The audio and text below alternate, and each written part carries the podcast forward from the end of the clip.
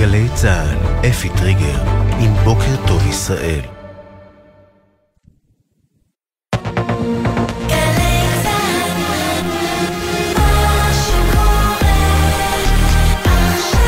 גלי צה"ל, 6 בבוקר. בוקר טוב ישראל, עם אפי טריגר.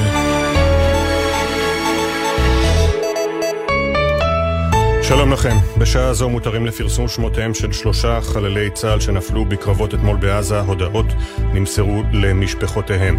סמל יקיר ידידיה שנקולבסקי, בן 21 ממגדל עוז, לוחם שריון בגדוד 53 וצבת ברק, הוא נפל בקרב ברצועת עזה ויובא למנוחות ב-2 אחרי הצהריים בבית העלמין בכפר עציון. סרן איתן פיש, בן 23 מפדואל, קצין שריון לוחם בגדוד 53 וצבת ברק, נפל בקרב ברצועה.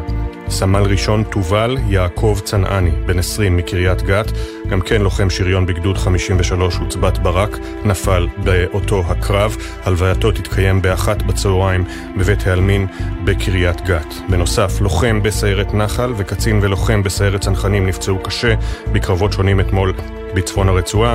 לוחם מגדוד 53 בעוצבת ברק נפצע קשה בקרב נוסף. כל הפצועים פונו לקבלת טיפול רפואי בבית החולים ומשפחותיהם עודכנו. היום יובא למנוחות סמל בנימין יהושע נדהם, לוחם בחטיבה 401 בחיל ההנדסה הקרבית, שנפל שלשום בקרב בצפון הרצועה. הלווייתו תחל ב-12 בצהריים בבית העלמין בזיכרון יעקב. חברו הטוב אורי אלון ספד לו. בתקופה האחרונה שאלתי אותך, אמרת לי שהציוד שלך לא שוקל יותר מדי, אבל שאתה סוחב גם חלק מהציוד של הנגביסט כדי להקל עליו. כזה היית, ההתנדבות אצלך הייתה מובנת מאליה, ממקום חברי ופשוט. היום ה-60 למלחמה. ישראל מתכננת להציף את רשת מנהרות הטרור של חמאס בעזה במי ים, כך אמרו גורמים אמריקנים לעיתון וול סטריט ג'ורנל. על פי הדיווח, ישראל בנתה מערכת משאבות מים שבאמצעותן תוכל להזרים מי ים למנהרות התת-קרקעיות, להרוס אותן ולגרום למחבלים לנטוש אותן.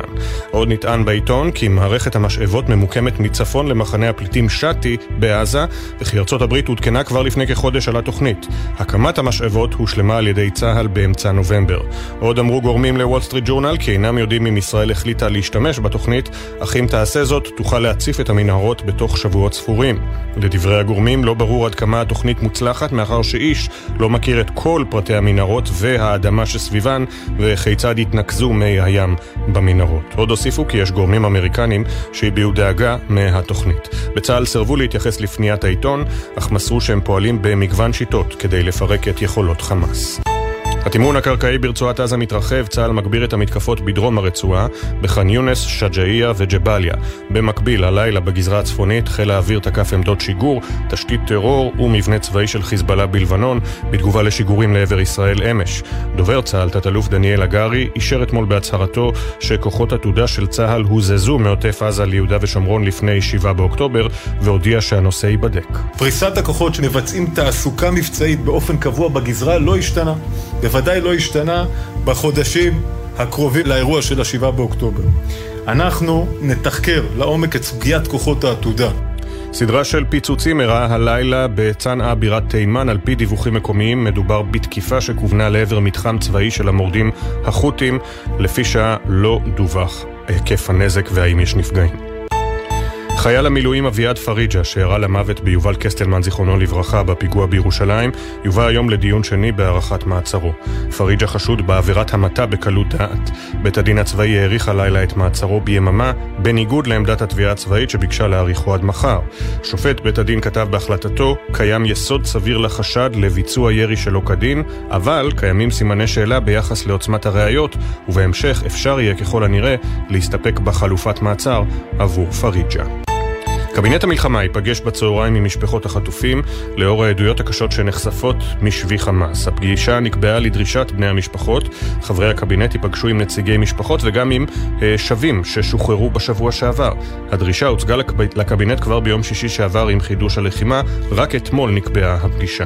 גיל דיקמן, בן משפחתה של ירדן רומן ששוחררה ושל קרמל גת שעדיין בשבי חמאס, אומר לבוקר טוב ישראל, אין לנו זמן לבזבז. יש לנו סיבות טובות לחשוב. החטופות והחטופים עוברים עכשיו עכשיו עינויים, מייסרים אותם, ואנחנו לא עושים שום דבר כדי להציל אותם. אנחנו הולכים לעמוד בפני קבינט המלחמה, להציג בפניהם את העדויות האלה. אנחנו נשמע מהקבינט מה בדיוק הם מתכוונים לעשות. דיווח בגרדיאן הבריטי, בין המסמכים שהתגלו ברשות חמאס, גם מפה של בסיס צבאי, שלכאורה הייתה מפורטת יותר מהפירוט שנדרש בצהל עצמו. מקור מודיעיני בישראל, אמר לגרדיאן, חיבור של מפה כזו יכול היה להיעשות רק באמצעות מידע פנימי, כמעט בוודאות בידי מרגל חמאס. הפירוט הנרחב והיקף המידע שנמצא בידי חמאס, מובילים למסקנה שמדובר במתקפה שתוכננה במשך שנים, כך על פי הפרסום בגרדיאן. מזג האוויר, היום תחול ירידה בטמפרטורות, משעות הצהריים צפויים גשמים בנחלי הדרום והמזרח, יש סיכוי לשיטפונות. בחסות אייס, המציעה לכם ללבוש עוד שכבה מעל הסוודר שמעל הפוטר, או להתחמם ממפזר חום שבמבצע ב-69 שקלים. אייס. בוקר טוב ישראל עם אפי טריגר.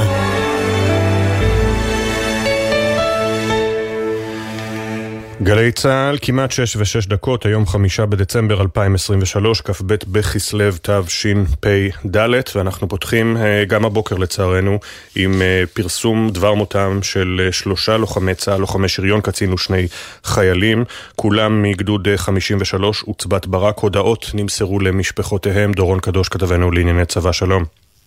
שלום אפי, כן, אנחנו מדברים על תקרית שאירעה אתמול בתוך שטח רצועת עזה, ובן נורא שוגר טיל נונטט לעבר טנק של גדוד 53 של חטיבת השריון 188, כתוצאה מאותו אירוע, מאותה התקלות, נפלו 3 לוחמי צהל, קצין ו2 לוחמים, ואלה שמותיהם. סמל יקיר ידידיה שינקולבסקי, בן 21 ממגדל עוז, לוחם שריון בגדוד 53, סרן איתן פיש, בן 23, מהיישוב פדואל, קצין שריון לוחם בגדוד 53, וסמל ראשון, תובל יעקב צנעני, בן 20, מקריית גת, גם הוא לוחם שריון בגדוד 53, כולם נפלו באותה תקרית נונטט אתמול בתוך שטח רצועת עזה. מניין חללי צהל שנפלו מתחילתו של התמרון הקרקעי ברצועה עולה הבוקר ל-78. ודורון, בעוד התמרון הקרקעי ברצועה מתרחב, גם בגזרה הצפונית לא שקט הלילה. חיל האוויר תקף בתגובה לשיגורים לעבר ישראל אמש, והעולם מדווחים על תוכניות הפעולה של ישראל לכלל הרצועה, כולל סיפור מי הים שמעסיק את הכתבים הצבאיים כבר שבועות ארוכים ויוצא הלילה בעיתון אמריקני. דורון. נכון, בהחלט. אז בנוגע לצפון, באמת צהל תקף הלילה בגל תקיפות בדרום לבנון, עמדות שיגור, תשתיות טרור ומבנה צבאי של חיזבאללה, אחרי שאתמול ראינו לא מעט תקריות בגבול. אנחנו רואים שבאופן הזה צהל מדי יום תוקף לפחות גל תקיפה אחד, לפעמים גם 2 או 3 בדרום לבנון, כדי לגבות מחיר מחיזבאללה.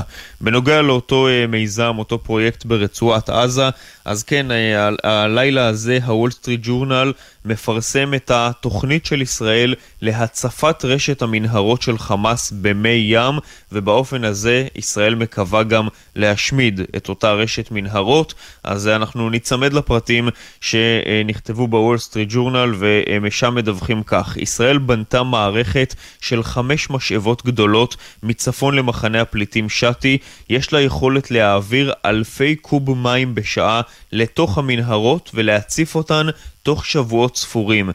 מי שהדליף את הפרטים האלה לוול סטריט ג'ורנל הם גורמים אמריקנים. ישראל הודיעה לארצות הברית על התוכנית בתחילת חודש נובמבר, השלימה את הקמת התוכנית באמצע חודש נובמבר, וגורמים אמריקנים מסרו לעיתון שהם לא יודעים עד כמה ישראל קרובה להשלמת התוכנית, והאם היא הכריעה סופית בעד השימוש בה.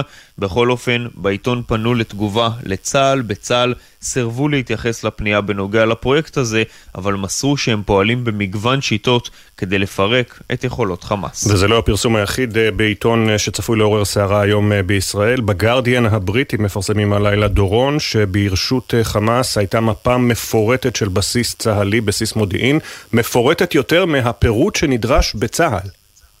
נכון, והדברים האלה, אפי, למעשה מתחברים ללא מעט חומר מודיעיני שמצאו בצהל בתוך שטח רצועת עזה.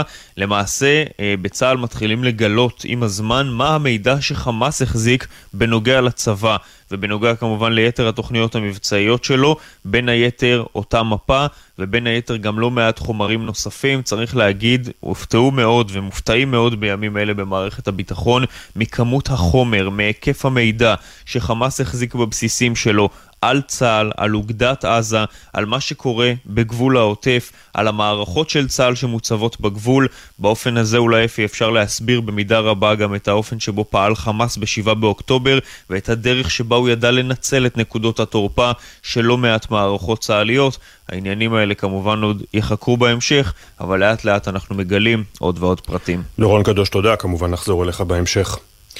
תודה. 10:30 אחרי השעה 6, היום סוף סוף ייפגשו בני משפחות החטופים עם קבינט המלחמה, רק אחרי מאבק ציבורי, מסיבת עיתונאים ופגישה שנקבעה והוזזה כמה פעמים תוך זמן קצר. בה משתתפים בפגישה יהיו גם חלק מהחטופות והחטופים שחזרו מהשבי בעזה, גל ג'רסי כתבנו, שלום. שלום, אפי. משפחות החטופים אמנם נאלצו להיאבק על הפגישה הזאת, אבל היום בצהריים היא תקרה. קבינט המלחמה התכנס על כל חבריו לפגישה עם משפחות החטופים. ראש הממשלה וחברי הקבינט נעתרו לדרישת המשפחות לקיים את הפגישה רק לאחר 3 ימים של מאבק ציבורי. אמש כינסו המשפחות מסיבת עיתונאים שבה איימו, אם מקבלי ההחלטות לא יעתרו לדרישתנו לקיים פגישה, אנחנו נחריף את המאבק. הסיבות לדרישת הפגישה הן העדויות המחרידות של השבים משבי החמאס, וכמובן החזרה ללחימה ופיצוץ המשא ומתן להשבת חטופים נוספים. לבקשת המשפחות לפגישה גם יוזמנו המשוחררים מהשבי, על מנת שיוכלו לספר את החוויות הקשות בפני חברי הקבינט. בני המשפחות ידרשו תשובות לשאלותיהם, וצפויים לדרוש בפגישה שישראל תנקוט פעילות יזומה ומהירה להשבת כל החטופים שנשארו בשבי החמאס.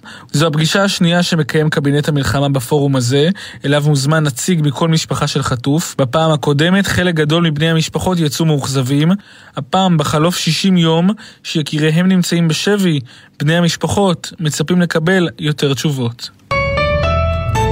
תודה גל, ואנחנו עם לפני כותרות העיתונים נחזור שוב על הבשורה המרה. 3 לוחמי שריון, קצין ושני חיילים נספו אתמול בלחימה בעזה, כולם לוחמי שריון בגדוד 53 עוצבת ברק 188. סמל יקיר ידידיה שנקולבסקי, בן 21 ממגדל עוז, הלווייתו תתקיים ב14:00 בכפר עציון. סרן איתן פיש, בן 23 מפדואל, קצין שריון כאמור, על מועד הלווייתו תבוא הודעה בנפרד.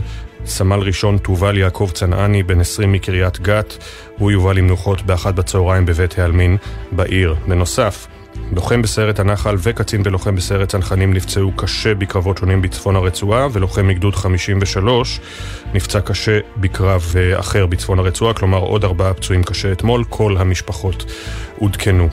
נפתח בעיתונים עם הארץ. שעות לפני המתקפה, כותב יניב קובוביץ' בחותרת הגג, שעות לפני המתקפה הצבא כבר הקפיץ כוחות לעוטף, אך לא פיזר את המסיבה שאישר מראש.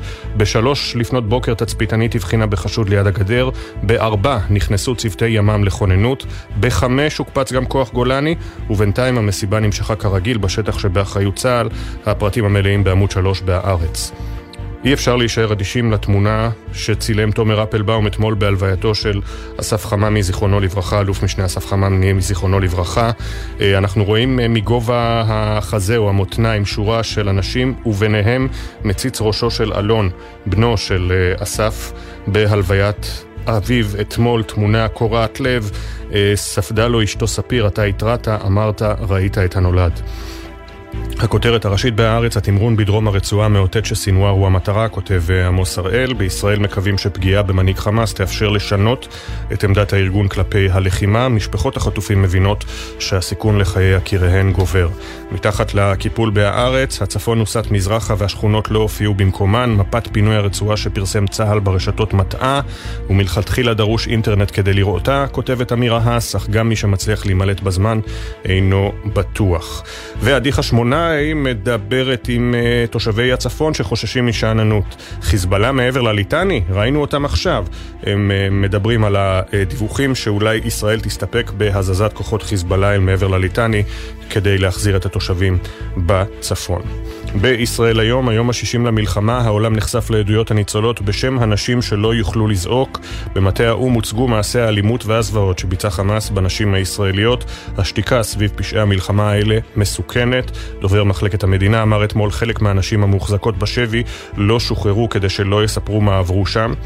פאולה רוזנברג, אשת הטלוויזיה ומשפיענית הרשת, נמצאת במשלחת באום בניו יורק, והיא כותבת לישראל היום, שכחו מה זה טוב ורע. ככל שסיפורי האימה מילאו את החדר, כך היבטתי בדיפלומטיות שמולי וחיכיתי לראות מתי יישברו. זה לא קרה, לא הצלחתי לאתר בפניהן את החמלה האנושית, כותבת פאולה רוזנברג. מאמרי פרשנות, אריאל כהנה כותב, האשראי הבינלאומי, הגענו לנקודה שבה הזמן משחק תפקיד מכריע. מאיר בן שבת, לשעבר ראש המל"ל, כותב, אל תבנו על המיאוס של האוכלוסייה בעזה משלטון חמאס. קובי אריאלי כותב, הפטפטת הפוליטית, אולי נפסיק להדהד דברים חסרי תוחלת.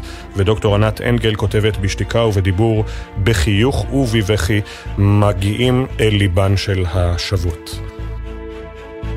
במעריב הבוקר, הכותרת הראשית, הזוועות נחשפות על הדיון אתמול באום, וגם בתמונה קטנה יותר יש את התיעוד התיעוד המצמרר של ניסיונה העיקש של עמית סוסנה להימלט מידי שוויה כשנחטפה לחמאס. למרות המאבק היא נחטפה, בשבוע שעבר היא שוחררה, אם אני לא טועה, בפעימה השישית האחרונה עד כה. טל לברם כותב, סוגרים חשבון. דוד בן בסט כותב על קצר בתקשורת, בוא נראה למה הוא מתכוון, זה בעמוד 13 במעריב. קצר בתקשורת, באחרונה כשבנק השאלות באמצעי התקשורת הולך ומדלדל, מתחילות משפחות החטופים להישאל שאלה לא הוגנת, האם תסכימו להפסקת המלחמה ולהחזרת כל החטופים שלנו בתמורה להחזרתם של המחבלים הכלואים בבתי הסוהר?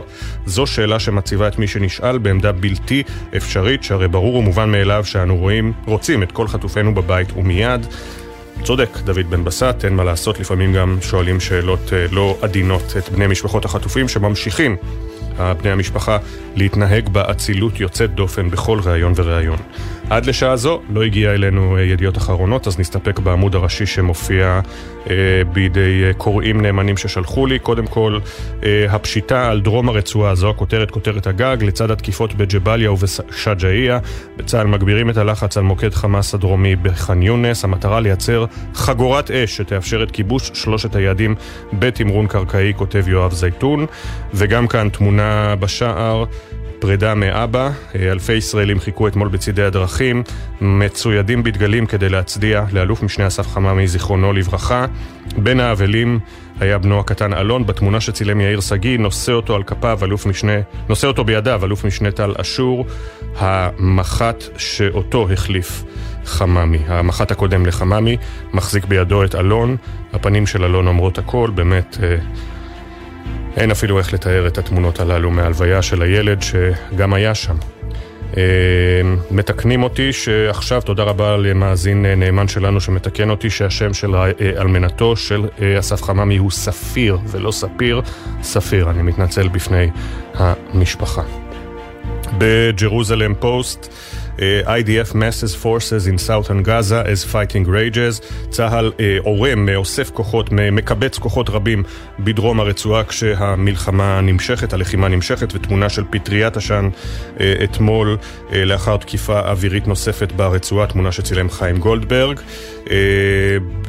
במסגרת סיפורי החטופים, שכל יום מופיע סיפור אחר בג'רוזלם פוסט, הבוקר הסיפור של תמיר אדר, בן ה-38, שנחטף אתמול מנחל עוז. אגב, אימו, היא הייתה הדוברת הראשונה אתמול במסיבת העיתונאים של המשפחות ב-11:30 לפני הצהריים. בחברה החרדית אנחנו עם יתד נאמן, ח'אן יונס תחת אש, זו הכותרת הראשית. יש פה מכתב של גדולי התורה, אני אקרא את השורות הראשונות. לאחינו בני בית ישראל בכל מקום שהם, שלום ורב ברכה. הנה מתקרבים ובאים ימי החנוכה, שכידוע בימים האלו הייתה סייעתא דשמיא מיוחדת, שנתבטלה הגזרה וזכו לעסוק בתורה ולקיים מצוות בזכות שמסרו את נפשם. והנה אנחנו בתוך שנת האבל על רבנו הגדול הרב אדלשטיין, אשר מסר נפשו על חיזוק לימוד התורה בימי החנוכה, שכידוע הוא זמן רפיון, למרות שבימים אלה יש חיוב יותר גדול לעסוק בתורה, כפי שהביא. לכן ראוי מאוד, במיוחד השנה ובמיוחד בעת הזו שהיא עת מלחמה, להרבות בתורה, וחבל על כל רגע שמפסידים מתורה בימים אלה. המכתב המלא בשער של יתד נאמן. אנחנו בהמשך נחזור, אם יהיה לנו זמן, גם עם כותרות כלכליות שנוגעות לסיפורי המלחמה.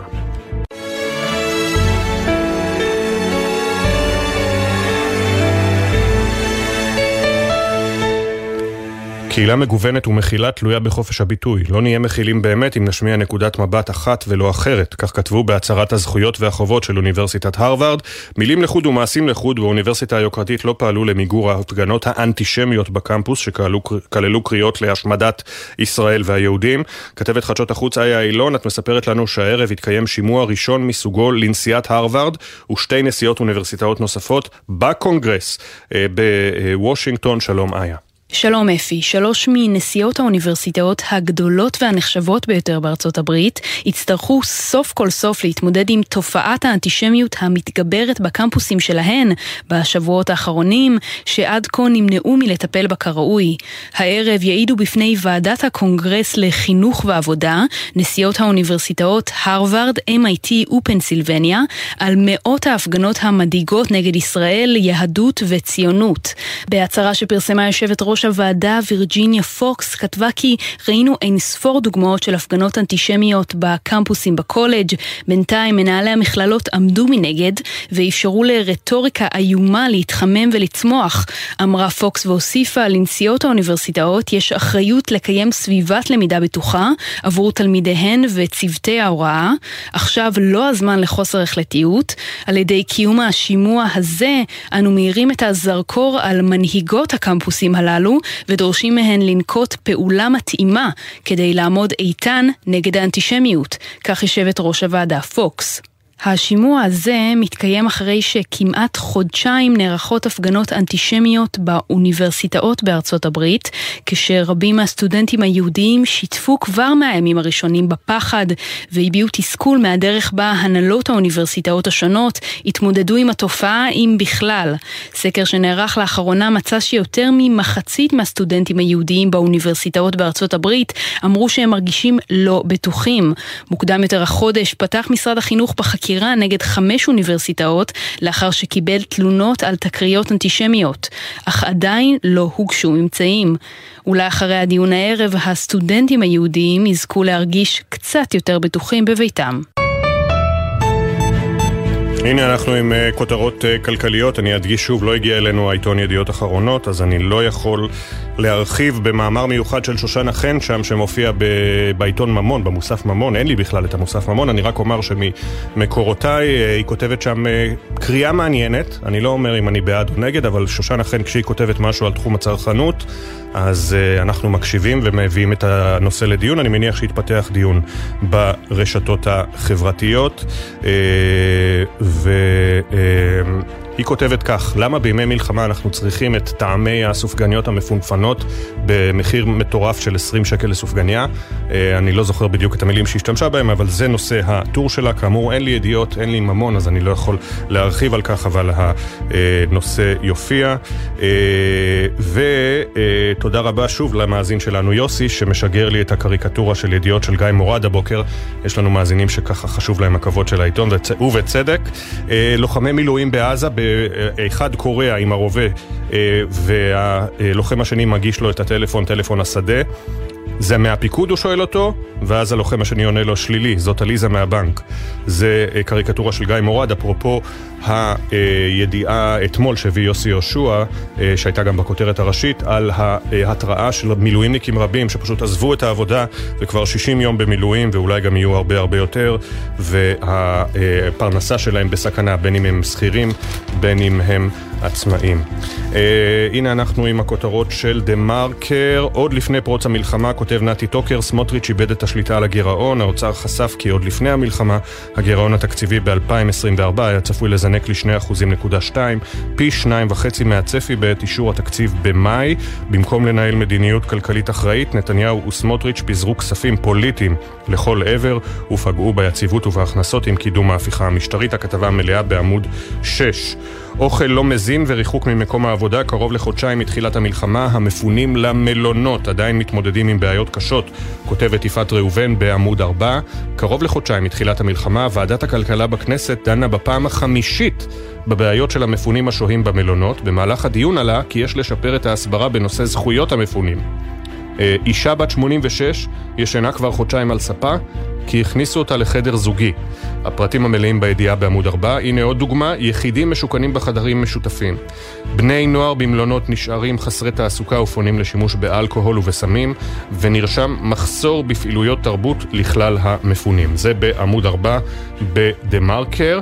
ירדן בן גל הירשהורן מביאה בעמוד העוקב, בעמוד 5, את הסיפור הבא. ודאות במשק, הסיפור של מאות שכירים באשקלון חושף את עומק המשבר בשוק. אשקלון קיבלה מתווה פיצויים מיטיב ביותר, עם החזרים מלאים בגין אובדן הכנסה והוצאות שכר, לצד החזרים למעסיקים בגין עובדים מהעיר שנעדרו מעבודתם, ועדיין מאות שכירים באשקלון מדווחים כי לא קיבלו שכר מאז אוקטובר. הנה ציטוט: עד עכשיו אין לי מושג אם אקבל שכר על נובמבר. הכתבה המלאה כאמור בדמרקר בעמוד 5. ביג לובס, מנהלת קומה מציגה, כך תראה התוכנית לשיקום עוטף עזה, ידיעה בלעדית של יובל ניסני. בימים הקרובים צפויה מנהלת קומה להביא לאישור הממשלה את התוכנית האסטרטגית שלה לשיקום הדרום. לפי טיוטת הצעת המחליטים שהגיעה לידי גלובס, על הפרק מענקים למעסיקים ולעובדים, חיזוק מערך בריאות הנפש והקמת מוזיאון הנצחה. התקציב צפוי לעמוד על 15 מיליארד שקל לפחות בחמש שנים, והפרטים המלאים בעמודים 2-3 בגלובס. במדור המשרוקית בודקים הצהרה של חברת הכנסת מירב בן ארי מיש עתיד, שאמרה בערוץ כנסת: חייל מילואים מקבל 3,333 שקל בחודש, והאברך הולך לקבל 10,000. פסק הדין של המשרוקית לא נכון. 4 קווים אדומים. בעקבות הגדלת תקציב הישיבות תגיע קצבת אברך ליותר מ-900 שקלים בחודש, ולא ל-10,000 שקלים. חייל מילואים זכאי כעת לשכר מינימלי של כ-9,000 שקל בחודש. את התחקיר ביצעה אביה שקלר חמו. מזל טוב אביה על הנישואים, הייתה חיילת שלנו כאן בגלי צה"ל. בואו נחפש עוד כותרת, כי יש לי זמן ואין לנו לא את כלכליסט ולא את ממון. הדוח שמגלה מה מקור ההון של המיליארדרים החדשים, שירי חביב וולדהורן, עם כתבה מעניינת בעמוד 14 בגלובס. ובפינת הציטוט היומי, חיים נחמן ביאליק הבוקר: אין רואים את הרוח, אבל היא הנוהגת את הספינה, ולא הסמרטוטים האלה המתנפנפים מעל התורן לעיני כל. וואי וואי וואי, אני רואה את הרבה מאוד קבוצות וואטסאפ מריצות היום את הציוץ הזה של את הציטוט הזה, סליחה, של חיים נחמן ביאליק. הנה נקרא אותו שוב: אין רואים את הרוח, אבל היא הנוהגת את הספינה, ולא הסמרטוטים האלה המתנפנפים מעל התורן לעיני כל. בישראל היום, במדור מחלקת עסקים במלחמה של הילי יעקובי הנדלסמן, שורה של יוזמות התנדבות כאן שמפרטים לנו כאן. למשל, השבוע גויסו כ$10 מיליון באירוע התרמה מונלייט גאלה, שאירגן ועמד בראשו מייקל קארי, יהודי אמריקני ופילנטרופ, איש עסקים בולט בענף הנדלן. אני אומר קארי כי כתוב ק"א-י', אני לא יודע איך אומרים את שמו ואיך הוא כתוב באנגלית. מדובר ביוזמה של קארי יחד עם נטלי היסטר אוסטד ומלני ברונפמן. עוד בימים הראשונים של המלחמה הוא הודיע כי ידאג לגיוס כספים ענק עבור משפחות הנפגעים והנרצחים ב7 באוקטובר. זה מזכיר לי שאני רציתי לספר לכם על אירוע גדול היום שהובא לידיעתנו למען הדהוד שמו של אחד החטופים, עידן שטיבי. מאות סוסים ברכיבת הזדהות עם החטוף היום. עידן בן ה-28 נחטף מהמסיבה ברעים. הוא סמל של גבורה בעקבות הניסיון שלו להציל את חבריו תחת אש. הבוקר מ-9 בבוקר ועד 1 בצהריים מאות רוכבי סוסים יקיימו מסע רכיבה מרהיב. זה יקרה באמפי מצפה מודיעין. אמפי מצפה מודיעין, לרכיבת הזדהות עם החטוף בעזה, עידן שטיבי. ואני רוצה לספר לכם, מדי פעם אני עוקב אחרי העיתון היהודי אמריקני פורוורד, אז בעדכון היומי שלו היום יש כתבה על השיר מספר 1 בישראל היום. כן, ניחשתם נכון, חרבו דרבו.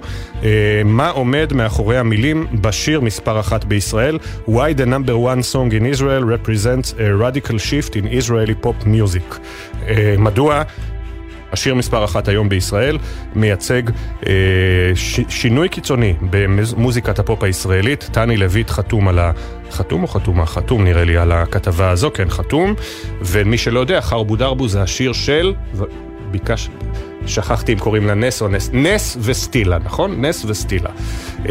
לא נשכח כמובן את שיר המופת של סטפן, ששמעתי בשבוע שעבר פעם ראשונה, פשוט מישהו שם שפך את שמות כל היחידות והרים להם כפיים, וזה נשמע איכשהו הגיוני. לא יודע אם לקרוא לזה שיר, אבל זה שיר, זה מאוד מאוד יפה, ואנחנו כמובן בעד על כל מה שמעודד את הלוחמים שלנו, יוצאים לפחות מחצי דקה של הפסקה, ומיד יהיה איתנו שגריר ישראל באום גלעד ארדן.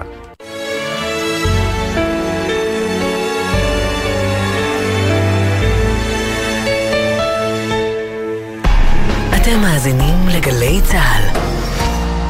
שישי בערב, נרות השבת כבר דולקים, מפה לבנה פרוסה על השולחן, הסעודה מוכנה, אבל מאות כיסאות ברחבי הארץ נשארים רכים עד לשובם של החטופים הביתה. גלי צהל מקדישה שעה בכל ליל שבת לסיפורים האישיים של החטופים, השירים שהם אוהבים וההקלטות בקולם כאילו היו פה איתנו. כרגע לפי דעתי הוא מנגן על הרגליים, אני מאמינה בכוח שלו ובכוח של המוזיקה להחזיק אותו שם. התשמע קולי, שישי, 19:00, גלי צהל. עכשיו בגלי צהל, אפי טריגר עם בוקר טוב ישראל. 6:30 ועוד חצי דקה. הכותרות הותרו לפרסום הבוקר שמותיהם של 3 חללי צהל שנהרגו בקרבות אתמול בצפון הרצועה. הודעות נמסרו למשפחותיהם. סמל יקיר ידידיה שנקולבסקי בן 21 ממגדל עוז, הוא יובל למנוחות ב-2 בצהריים בבית העלמין בכפר עציון. סרן איתן פיש בן 23 נפל בקרב ברצועת עזה, מועד הלווייתו תבוא הודעה בנפרד.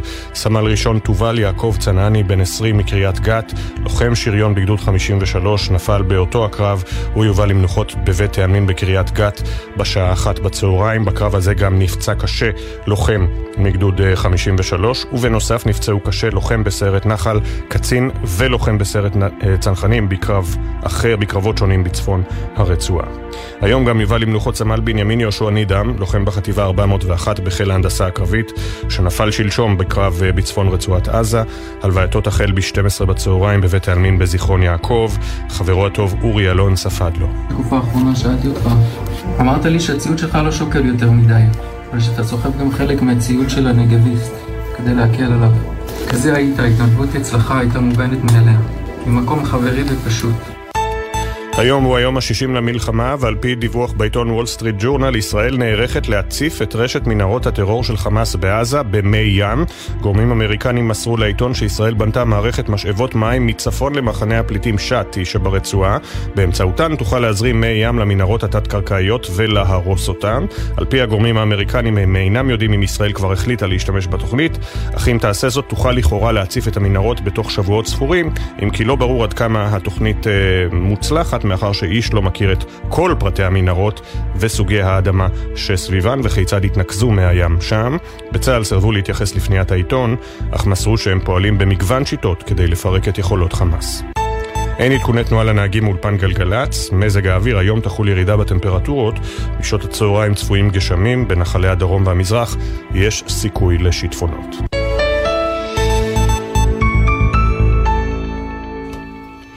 בוקר טוב ישראל, ואנחנו כאמור הבוקר עם הבשורה המרה על נפילתם בקרב של 3 חללי צה"ל. כאמור הודעות נמסרו למשפחותיהם, כולם לוחמי שריון בגדוד 53 וצבת ברק 188, הם נפלו בקרב אחד אתמול. סרן איתן פיש בן 23 מהיישוב פדואל, עדיין אין מועד להלווייתו, ההודעה תימסר בנפרד. סמל יקיר ידידיה שנקולבסקי בן 21 ממגדל עוז, הוא יובל למנוחות ב-2 אחר הצהריים בבית העלמין בכפר עציון. סמל ראשון תובל יעקב צנעני בן 20 מקריית גת, הוא יובל למנוחות ב-1 בצהריים בקריית גת. אתמול במטה האום דיון ראשון באלימות המינית כלפי הנשים במהלך 7 באוקטובר וגם בשבי בעזה, על פי חלק מהדיווחים. כמובן דיון ביוזמת ישראל, ומי שניצב שם בחזית המאבק הישראלי לאורך כל השבועות הללו, לא רק, גם לפני כמובן, אבל בוודאי מאז 7 באוקטובר, מול ארגון שהרבה פעמים נדמה כעוין את ישראל, לפחות בעינינו כאן, זה שגרירנו באום גלעד ארדן, הוא מצטרף אלינו כעת. שלום לך. שלום אפי, בוקר טוב, ובוקר טוב למאזינים. ספר לנו על הדיון אתמול. זה דיון שאני יזמתי באמת בגלל שכפי שתיארת, האום וארגון האנשים שלו, ה-UN Women, למרות שעברו כבר חודשיים מאז הטבח הנורא שאנחנו הוכחנו עם כל העדויות שהצטברו במשטרה, שחמאס לא רק רצח ושרף ועשה את כל הדברים הנוראים, הוא גם בעצם החזיר את העולם לימי הביניים והשתמש באונס ובאלימות מינית כאחד מפשעי המלחמה שלו כדי בעצם להטיל טרור ואימה על מדינת ישראל ועל משפחות בישראל. הרי זו המטרה של מחבלים ושל פעולות הטרור שלו. והנה ארגון האום והסוכנויות שלו בעצם גרימת חודשיים שלא בעצם הכירו, לא גינו, לא הטילו אחריות על חמאס, שבשבילנו זה חשוב מאוד גם בגלל שהאנשים הללו מגיע להם את ההכרה בפשע הנורא שנעשה כלפיהם, וגם בהקשר של בניית הלגיטימציה להמשך המלחמה עד להשמדת חמאס. זה דבר שחשוב לנו מאוד שהעולם יבין עם איזה ברברים, עם איזה רוצחים דמוי נאצים או דאעש אנחנו מתמודדים, שבעצם מסתכלים על העם היהודי או על אזרחי ישראל לא כאל בני אדם אלא כאל אולי חרקים שצריך להשמיד ומותר לעשות להם כל דבר כי הם לא בני אדם. ולמשלחת הזו הגיעו גם נשים רבות מישראל, גם ללוות את בני משפחות החטופים שנמצאים שם. בין היתר מגישת הטלוויזיה פאולה רוזנברג. היא כותבת הבוקר בישראל היום, "הבטתי בדיפלומטיות שמולי וחיכיתי לראות מתי יישברו ככל שסיפורי האימה מילאו את החדר. זה לא קרה, לא הצלחתי לאתר בפניהן את החמלה האנושית." זה נורא. האם גם אתה התרשמת ככה? אני חושב שהאירוע היה מאוד מאוד מרגש, ואני הזמנתי אליו את מי שניהלה בעבר את פייסבוק, את שריל סנדברג, וגם הילרי קלינטון שלחה לי סרטון תמיכה לאירוע הזה, הכל בתמיכה בישראל ובהכרה בפשעים שנעשו. וכפי שהזכרת, הגיעו גם משלחת של נשים מובילות מישראל, ביניהן לינור אברג'ל ופרופסור יפעת ביטון ועוד ועוד. אני דווקא התרשמתי שכשהרבה מאוד שגרירות ושגרירים שמעו את התיאור של הקצינה מלהב 433 ושל נציגת צה"ל שקלטה את גופות הנשים שהגיעו חלקן בעירום אפילו לבסיס שורה ששם נקלטו הגופות, היו הרבה דמעות בקהל והיה עצב גדול. אני לא יכול להגיד שכולן יצאו משם ומחר הם יתמכו בכל מהלך שישראל תוביל, אבל אני בהחלט חושב שכשיש אירוע כזה שהשתתפו בו 700 משתתפים מכל רחבי ארצות הברית, מהרבה מאוד מדינות בעולם, ונעמו בו נשים מאוד דומיננטיות ובולטות, וכולם היו על אותו מסר של האשמה כלפי האום דווקא, שהוא לא מכיר בפשעים הללו ולא עושה את הדברים שהיה מצופה ממנו לעשות, וכמו שהוא נהג באזורי סכסוך אחרים. אז אני חושב שלאירוע הזה כן יש משמעות גדולה מאוד. כמובן. והזכרת את שריל סנדברג ואת מזכירת המדינה לשעבר הילרי קלינטון, אלה כאמור נשים חזקות, מוכרות מאוד, שיוצאות בנאומים שלהן. צפיתי הבוקר בקצרה, בקטעים קצרים של הנאומים, נאומים חזקים מאוד, מגנות את השתיקה של ארגוני הנשים ברחבי העולם, על כך שלכאורה אלימות מינית, שהמסר שהוא מהדהד משם הוא שאלימות מינית כלפי נשים ישראליות היא לא מדאיגה מדי, כי אנשים מתנגדים לישראל. ואתה חושב, אתה אומר שיכול להיות שיהיה איזשהו שינוי, לפחות אצל חלק מהאנשים שהיו שם בכינוס ושמעו את העדויות.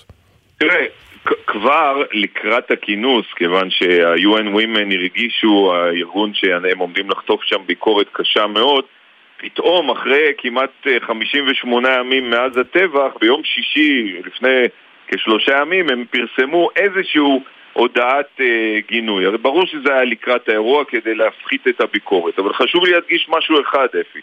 אנחנו נלחמים גם על המשך, הלגיטימציה של המשך המערכה בעזה עד להשמדת החמאס. כשהדבר המרכזי ביותר זה שארצות הברית ובראשה הנשיא ביידן, שהוא ראש המפלגה הדמוקרטית גם, ימשיך לתמוך בנו, והוא עומד פה בלחצים לא פשוטים.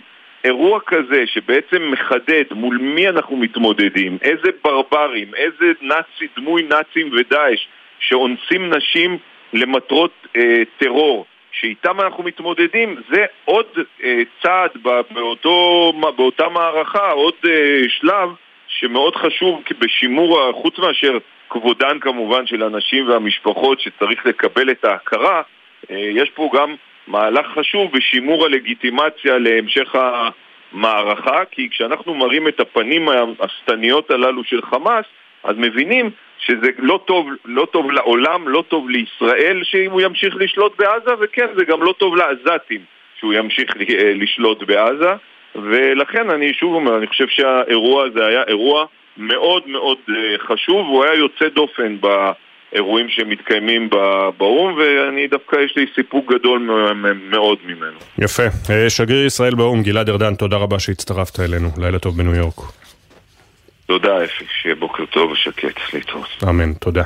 עכשיו 6:40, אנחנו ממשיכים הבוקר במיזם שלנו מאחורי השמות. מדי בוקר אנחנו מספרים כאן משהו קצר על כל נרצח ונופל, אנקדוטות שאת חלקן בני משפחה וחברים שלחו לנו, נעשה זאת על כל אחד ואחת מאחורי השמות.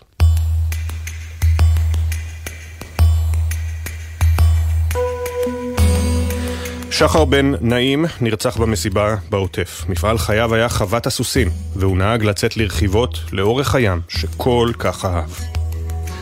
סמל ראשון ברנדו דוד פלורס גרסיה, בן 21 מבאר שבע, היה נהג בחטיבה הדרומית באוגדת עזה. ברנדו עלה ארצה מפרו והביא איתו את התשוקה לכדורגל, כשחקן מקצועי בדרום אמריקה וגם במזרח התיכון. עופר רון נרצח בביתו בקיבוץ כיסופים. עופר אהב במיוחד מוזיקה ישראלית, ובדרכו האחרונה ליוותה אותו תזמורת שנגנה את השירים שהיו חלק בלתי נפרד מפסקול המדינה וגם מהפסקול של חייו. סמל ראשון דור ירחי, בן 21 מראשון לציון, היה לוחם בגדוד 13 בגולני. דור, שחקן הכדורסל הכי זריז שיש, ידע מהיום הראשון שבצבא הוא התגייס רק לגולני.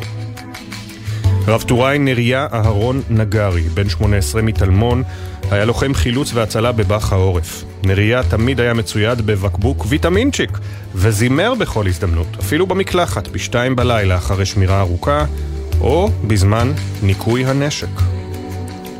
בני הזוג אלכסנדר סמוילוב וויקטוריה גורלוב נרצחו במסיבה ברעים, שם עבדו כמאבטחים. אלכסנדר וויקטוריה חלקו עבודה, אבל בעיקר אהבה. אהבה גם לכלב לואי. סרן אסף מאסטר, בן 22 מבחן, היה לוחם ביעלום ומפקד מחלקה בגדוד 601 בעוצבת עקבות הברזל. אסף תמיד דאג לשמור על מקצועיות וגם על המורל של חייליו. כששמע שמישהו מתקשה, אסף עלה בקשר, סיפר בדיחות וביקש שימצאו נקודת אור. אמו מיכל מספרת לנו שאת המשפט האחרון שכתב אסף למשפחתו ולגילי חברתו, תמשיכו להיות חזקים בשבילי ובשביל כולם, הפכו החברים בחזית לסמל, הדפיסו על דגל עם תמונתו ולקחו איתם לקרבות. לימור וקנין פרמוטר, בת 49, נרצחה במסיבה ברעים. לימור הייתה סמנכלית כספים מעורכת, אבל הגשימה את עצמה דווקא על רחבת הריקודים. רב סמל ראשון במילואים גלעד מולחו, בן 33 מתל אביב, נפל בהתקלות עם מחבלים שחדרו מגבול לבנון. הוא הספיק להתחתן עם אהובתו 1.5 חודשים בלבד לפני שנהרג. יהושע חטאב, בן 67 מאשקלון, נהרג מפגיעת רקטה כשהיה בדרכו חזרה מבית הכנסת. יהושע תמיד תכנן הכל מראש. מדי שבת הכין פתקים בטלפון עם רשימת משימות לשבוע החדש. סמלת שנייה רוז לובין, בת 21, נפלה בפיגוע דקירה בירושלים. רוז עלתה ארצה מאטלנטה כדי להגשים את חלומה, להתגייס למשמר הגבול. עוד בגן הילדים היא כתבה מחזה ולמדה בעל פה את כל התפקידים. בבית הספר כבר הופיעה עם שירים מקוריים, ובמקביל גם רקדה, נגנה ואפילו הקימה תחנת רדיו. סמל קיריל ברודסקי, בן 19 מרמת גן, היה חפ"ק מפקד חטיבה, נפל בקרבות בשבת השחורה וגופתו מוחזקת בעזה. קיריל היה חובב אופנועים מושבע, וכבר החל לחסוך לאופנוע הראשון שלו. סמל מתן מלכה, בן 19 מגשר הזיו, היה לוחם בגדוד 101 בחטיבת הצנחנים. מתן, טניסאי מצטיין, יכל להמשיך לטפח את הקריירה כספורטאי גם בצבא, אבל החליט לפרוש מהתחרויות כדי להתאמן לקראת הגיוס. שיר ירון, בת 21 מצוחר, נרצחה במסיבה ברעים. שיר אהבה במיוחד לטייל וכבר התכוננה לטיול הגדול בדרום אמריקה. בת דודתה מספרת שהצחוק של שיר הדביק את כל מי שבסביבתה.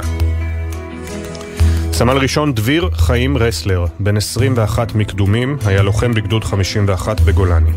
בשבת השחורה דביר אמור היה לצאת הביתה, אבל התחלף עם אחד מחבריו שרצה להיות עם משפחתו. דביר, שכונה גם ג'וני, אהב יותר מכל לאכול פסק זמן. עופר אודי נרצח במסיבה בעוטף. את הטבע עופר אהב בכל רמ"ח איבריו, אבל הטיול הקבוע שלו היה דווקא לאומן באוקראינה, על אף שאינו אדם דתי. הוא הובא למנוחות לצלילי פיוטים ששרו לו חבריו מהתנועה החסידית. רב טוראי יונתן אלעזרי, בן 19 מאלון שבות, היה לוחם בהכשרה בבח צנחנים. יונתן יצא להילחם בשבת השחורה בסנדלים בלבד, ולמרות שלא היה חמוש. מספרים שהחיוך אף פעם לא ירד מפניו. רב סמל ראשון במילואים עידו קסלסי, בן 23 מהראל, היה לוחם ביחידת מגלן. עידו, שכבר תכנן את לימודי האגרונומיה, אף פעם לא התלונן, גם לא כשסגר 35 יום בצה"ל. שי שלו, בן 50 מאחוזת ברק, נרצח במסיבה ברעים. שי היה האבא הכי מגניב וצעיר ברוחו, שותף סוד וגם שותף לחיי הלילה, שאף פעם לא עזב את הרחבה במסיבות הטרנס. סמל ראשון בנימין בלאי, בן 20 מרחובות, היה נהג בחטיבה הדרומית. בנימין, בני, שלמד במגמת אדריכלות, היה התלמיד הכי צנוע ומנומס בכיתה. רב סמל אביאל מלקמו, בן 21 מקריית אתא, היה לוחם קומנדו ביחידת אגוז. אביאל, חצי מצמת תאומים, לא הפסיק להתגאות בשירות ביחידה, ותמיד הסתלבט על בני משפחתו, שאפילו לא ידעו להחזיק נשק. רז בוקובזה נרצח במסיבה ברעים. הוא רק חזר מטיול ארוך עם חברים, שבו כבש את כולם עם הסלנג הייחודי שלו. הפנים, השמות. הסיפורים המלאים יעלו בהמשך לעמוד האינסטגרם והפייסבוק של גלי צהל. נזכיר, בני משפחה וחברים מוזמנים לשלוח לנו סיפורים ותמונות, לכתוב את המייל zikaron@glz.co.il, זיכרון עם K. תודה רבה לכתבינו תמר שונמי, שירה שפי ואנה פינס, שהביאו את הסיפורים לשידור.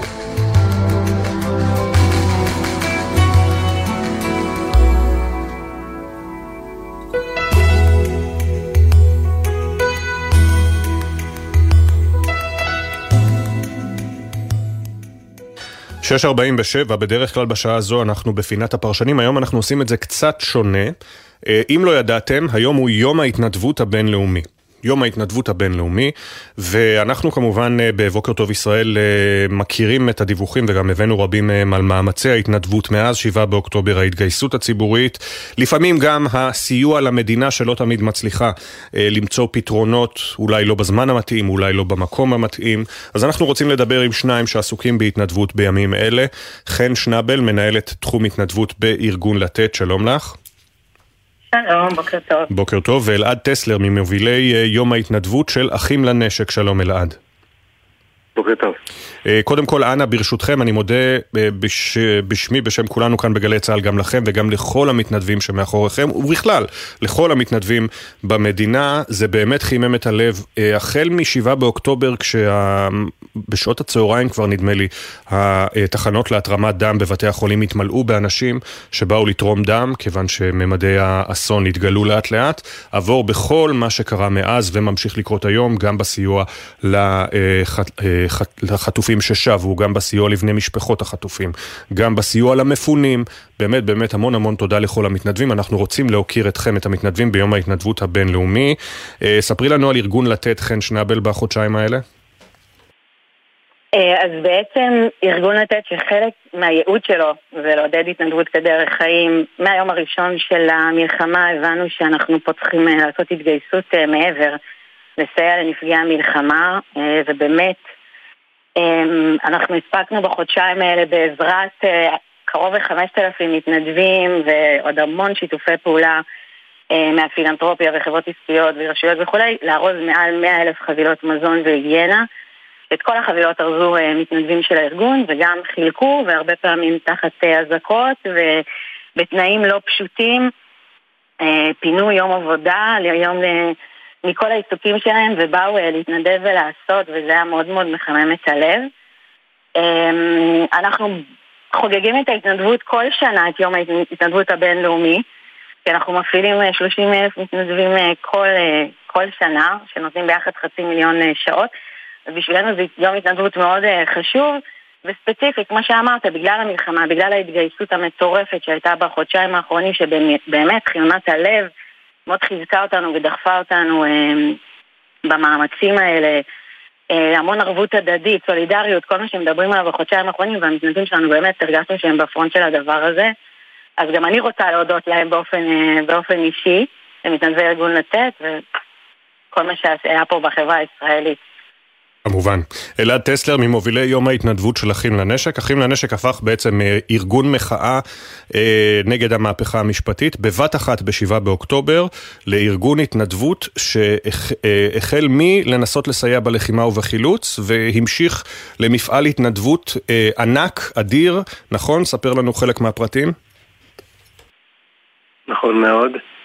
כמו המעבר אחד השמות שהקראת לפני שענינו לשידור, האירוע בלתי נתפס קרה לנו בשבת השחורה, גם אנחנו עשינו שינוי דרסטי, ובעצם ארגון שנלחם על עתיד המדינה, הבנו שצריך להיכנס מתחת לאלונקה תרתי משמע, לעזור לחברה האזרחית להשתקם. באמת מרגע ראשון עזרנו בהצלת חיים ובסיוע לתושבי עוטף עזה והיישובים הסובבים, וכמובן גם לחיילים. והיום אנחנו אחרי חודשיים עדיין חזק בעניינים, בעיקר מתעסקים באמת בסיוע לחקלאים בעוטף עזה ולמעשה בכל הארץ, ובסיוע לקהילות של היישובים המפונים בכל רחבי הארץ, בכל מקום שניתן לעזור. מסתכלים כבר קדימה, אחרי חודשיים, על הרבה דברים שעוד צריך לעשות קדימה, בסיוע לאוכלוסייה, מה שלצערי המדינה לוקח לה הרבה מאוד זמן להגיב. היתרון שלנו כארגון מתנדבים שאנחנו הרבה יותר גמישים ומהירים.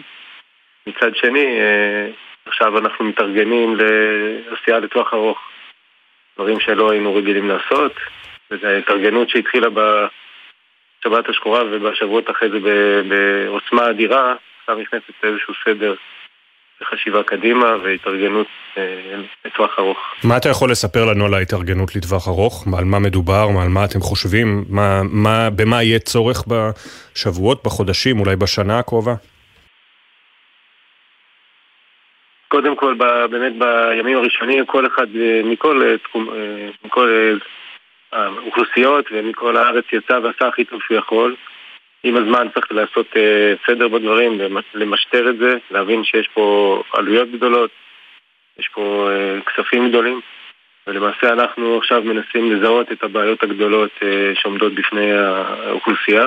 רק שנייה אחת, אני עוצר אותך, שימו לב, צבע אדום בבאר שבע דרום ובבאר שבע מערב, אזעקות בבאר שבע דרום ובבאר שבע מערב, כל מי שבאזורים הללו, אנא ייכנסו למרחב המוגן.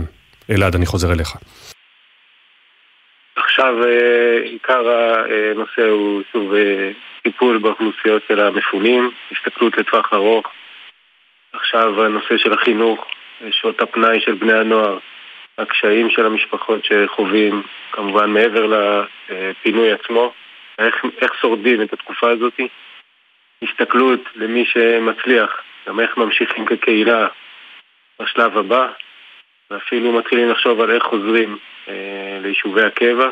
והנה אני שוב קוטע אותך, הזקה התרחבה גם לחצרים, באר שבע דרום, באר שבע מערב, חצרים, כן. זהו, יש פה פרויקטים אדירים שעושים באמת אלפי מתנדבים שלנו ומהמון ארגונים אחרים, מנסים פשוט לחשוב קדימה ולראות את הצרכים, לזהות כל הזמן ולהתאים את עצמנו בהתאם למציאות. כל כמה ימים אנחנו פשוט משנים את האיכות שלנו ומבינים לאן הצרכים ולאן צריך להפנות את המשאבים והמתנדבים. בעזרת באמת שיתופי פעולה מדהימים, כולל עם הארגונים הקיימים האחרים עושים עבודת קודש, אנחנו פשוט מנסים לעשות הכי טוב שאפשר,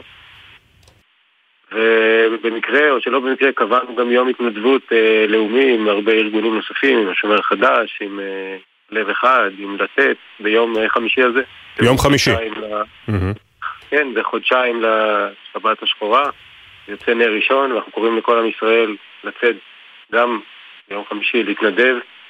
בשעה 2 אנחנו נרים את דגל ישראל בכל יישובי העוטף, בטקס גדול, ובעצם מנסים לשדר אופטימיות מה שאפשר. וכמובן אני אחזור שוב על הכותרת, על הידיעה שבשניות האחרונות הזעקות בבאר שבע, דרום, מערב ובחצרים. זה כנראה קצר את השיחה שלנו, אז אני כבר מבקש משניכם סליחה. חן, כמי מנהלת תחום ההתנדבות בארגון לתת, אני אשאל אותך שאלה עם שני חלקים. מה יש בנו בעם הישראלי ככה שמתנדב מהר כשיש אתגר לאומי? ואני מניח שאתם גם צופים קדימה, כי ההנחה היא שהחודשים הקרובים לא יהיו קלים מבחינה כלכלית להרבה מאוד אנשים לאורך ולרוחב המדינה, מה שאולי יתבטא גם בירידה בתרומות לארגוני סיוע כמוכם. נכון, אז קודם כל בנוגע לחברה הישראלית, אני חושבת שיש משהו ב-DNA שלנו, אנחנו קוראים לזה הרוח הלתתית, ההתגייסות הזאת באמת בשעת המשבר, אנחנו רואים אותה גם לאורך כל השנה, אבל באמת זה ביתר סט בתקופה הזאת, ערבות הדדית, סולידריות ברגעים האמיתיים, כולם מתגייסים, ויש אנשים שזה למילואים, ויש אנשים שזה להתנדבות ועשייה חברתית. זה פשוט משהו ב-DNA שלנו, שמאוד מאוד יפה לראות, זה הרוח הישראלית בעיניי. בנוגע קדימה, כן, אנחנו, אתה יודע, בשוטף תומכים ב-95,000 משפחות, באמת שגרה, בלי מלחמה. ואם אנחנו מסתכלים קדימה, ברור לנו שהמספרים האלה יעלו, שנפגעי המלחמה כבר הצטרפו למעגל הסיוע שלנו, וצריך להתארגן לזה, כן, וגם חשש מירידה בתרומות וכולי. ואנחנו נערכים לזה, אבל כן, זה באמת תהיה שנה מאוד מאוד מאתגרת. אני רוצה להאמין שהרוח הישראלית הזאת, הרוח הלתתית הזאת, תציל אותנו כמו תמיד מכל משבר. כמובן. גם אנחנו רוצים להאמין, ואני שוב מודה מאוד לשניכם ולכל האנשים הרבים והטובים שסביבכם ומצדכם, המתנדבים הרבים בכל מקום, וכאמור היום הוא יום ההתנדבות הבינלאומי, ארגוני ההתנדבות יחד עם אחים לנשק הכריזו על יום חמישי כיום הוקרה למתנדב הישראלי. תודה רבה אלעד טסלר וחן שנבל, ועכשיו אנחנו רוצים להתעדכן באזעקות שנשמעו ממש לפני דקותיים בבאר שבע, דרום, מערב ובחצרים. רמי שני כתבנו בדרום, מה הפרט? טוב, אז לפני זמן קצר הרבה מאוד פיצוצים באזור באר שבע, חלק זה נשמע כמו עירותים, חלק כמו נפילות. כרגע כוחות החירום יצאו לשריקות באזורים שבהם נשמעו הפיצוצים או שלגביהם התקבלו דיווחים. עד לשעה זו אין איזשהו דיווח על נפילות או משהו כזה, אבל אנחנו נצטרך להמתין ולראות מה יתברר בתום השריקות האלה ובתום פרק זמן שבו אפשר יהיה קודם כל לצאת מהמרחבים המוגנים ואחר כך לבדוק מקומות בשכונות מגורים או באזורי תעשייה שבהם נשמעו פיצוצים ולהבין אם אכן היו נפילות או שהיו רק עירותים או נפילות. רמי שאני אלך לבדוק את הנושא הזה, קצת התנתק הקו שלו, ואנחנו מתקרבים לסוף של השעה הראשונה, אנחנו מסיימים את השעה הראשונה של בוקר טוב ישראל, אז כאמור כרגע עד לשעה זו, בדרך כלל הדיווחים מגיעים מהר אם חלילה קורה משהו, אז אין דיווחים על נפילות, אין שיחות על נפגעים למגן דוד אדום ולארגוני ההצלה, אז אנחנו מדברים על שיגורים כנראה לעבר באר שבע, דרום, מערב ולעבר אזור חצרים. כמו שדיווח לנו רמי, נשמעו פיצוצים באוויר, אבל אין כרגע דיווחים על נפגעים בגוף, וטוב שכך. אנחנו נתעדכן כמובן בשעה השנייה של בוקר טוב ישראל, שתתחיל ממש אותו, אחרי הפסקה של פחות מדקה. אנחנו נהיה גם עם פרטי התקרית שבה נפלו אתמול קצין ושני לוחמים באותה יחידה בשריון בעזה, ונשמע על פציעתם של עוד 4 לוחמים קשה. גם נהיה עם בני משפחות החטופים לקראת הפגישה שמתוכננת להם היום עם קבינט המלחמה, ונדבר עם בני משפחה של הלוחם בן זוסמן שאתמול נודע כי נפל בתחילת השבוע בעזה. אמו תהיה איתנו, מיד חוזרים.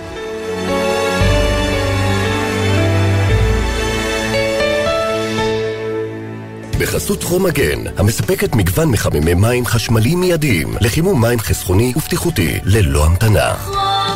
כוכבי 9944. חסות אייס, המציע לכם מגוון מבצעים על מוצרים שיוכלו לחמם את הלב, ואגב, ואת כפות הרגליים, כמו תנוע אמבטיה שבמבצע ב-79 שקלים. אייס. אתם מאזינים לגלי צהל. גם בתקופה זו, מפעל העלייה אינו פוסק לרגע, וישראל מתברכת באלפי עולים חדשים שמגיעים ארצה. כמו כולנו, ואולי יותר, גם העולים זקוקים ליד מחבקת ולאוזן קשבת. שימו לב לעולים החדשים, וכוונו אותם למוקד של משרד העלייה והקליטה, מסיוע ממשלתי ועד לתמיכה נפשית וליווי לעסקים, בכל שעה, בכל מקום ובמגוון שפות. כוכבית 2994, משרד העלייה והקליטה ומערך ההסברה הלאומי. עכשיו בגלי צהל, אפי טריגר, עם בוקר טוב ישראל.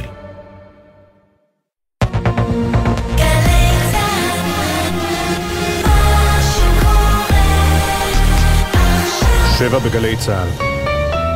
יממה קשה ברצועה, 3 חיילי צהל נהרגו בתקרית אחת. אלה קרבות שיש בהם גם לחימה מול פנים, ויש בהם גם נפגעים. כתבנו הצבאי דורון קדוש ידווח על פרטי ההתקלות, ועל תוכנית צהל להציף את מנהרות חמאס במי ים שפורסמה בתקשורת הזרה.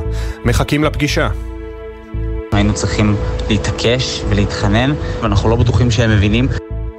משפחות החטופים ייפגשו היום עם קבינט המלחמה ויציגו בפניהם את עדויות יקיריהם ששוחררו מהשבי. כתבנו גל ג'רסי ידווח ונהיה עם עודד מוזס, שאימו מניר עוז שוחררה ואביו עדיין חטוף.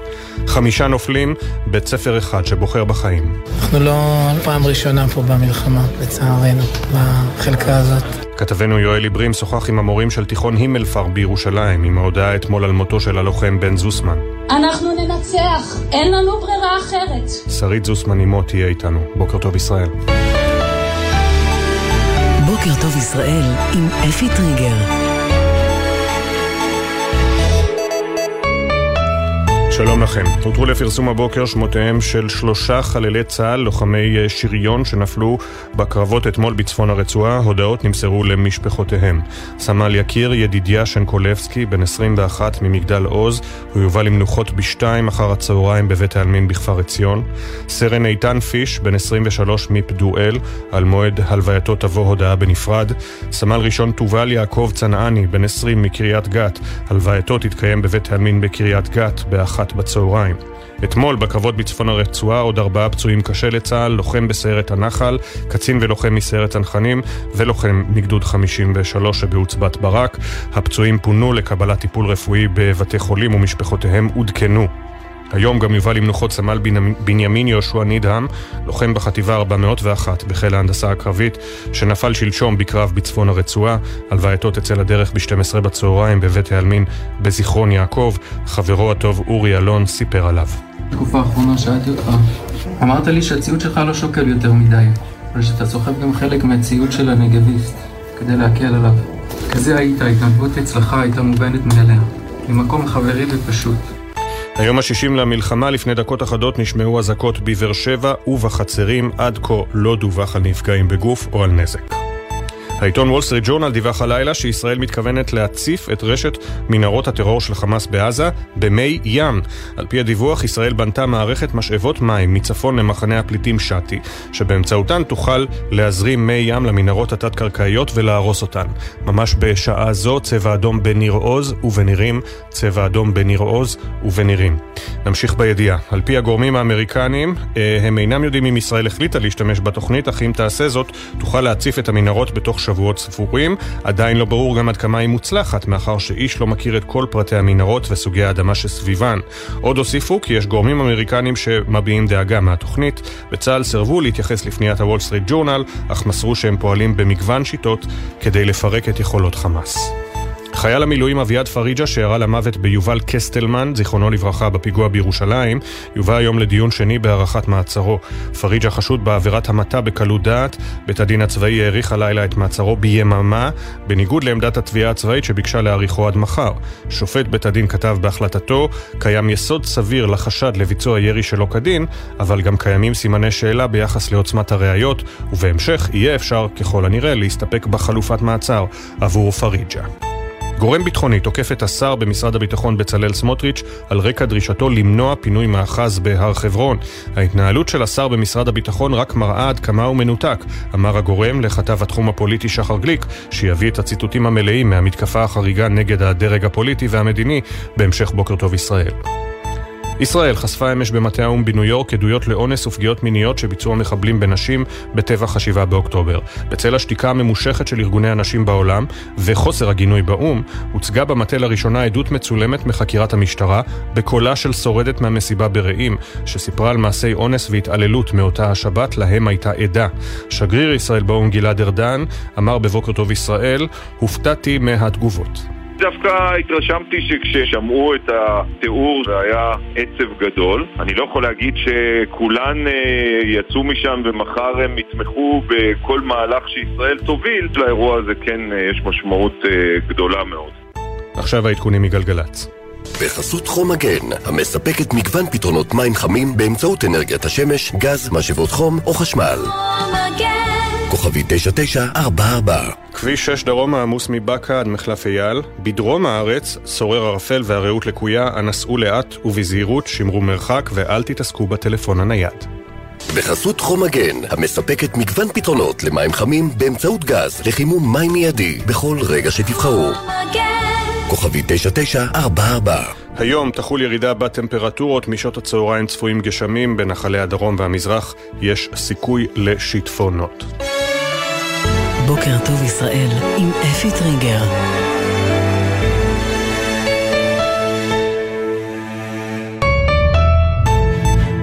כמעט 7:06, בוקר טוב ישראל. 60 ימים חלפו, לחלק הם נמשכים כמו נצח, לאחרים מרגישים כמו יום אחד ארוך שלא נגמר. 4 ימים אחרי הפסקת האש חזרה הלחימה, ולעיתים נעתקת הנשימה כי הבן בפעילות בעזה, הבת לוחמת בגבול הצפון, החברה נחטפה. מי יודע איפה היא ומה יקרה לה שם. ואף שמלחמה מנסים לתרגל חצי שגרה ולבדוק מה קדם למה. גם אם בודקים מעט בינתיים, לאן נשלחו הכוחות שחסרו לפני אותה שבת. בעולם הגדול מתחילים לקלוט, מדווחים על תוכנית להצפת מנהרות. בכירים טוענים שחמאס לא רוצה לשחרר את החטופות כדי שלא יחשף מה עברו בשבי.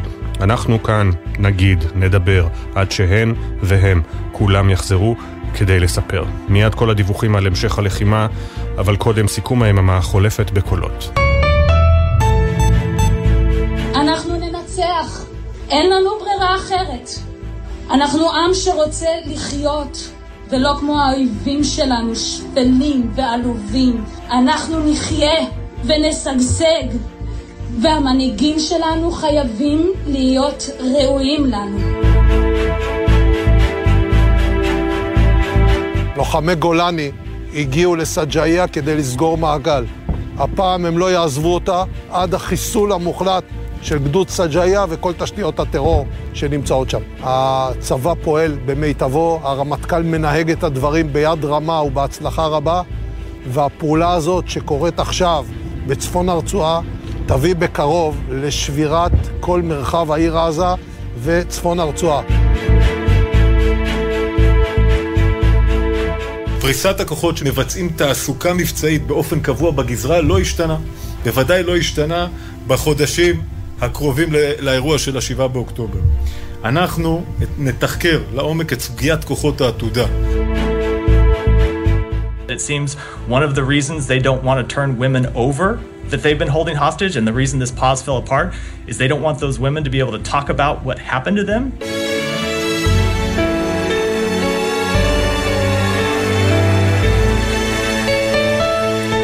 וזהו כאמור היום ה-60 למלחמה, הוא מביא איתו בשורות קשות. הבוקר הותרו לפרסום שמותיהם של קצין ושני לוחמים, כולם אנשי שריון שנפלו באותו הקרב בצפון רצועת עזה. כתבנו הצבאי דורון קדוש, שלום.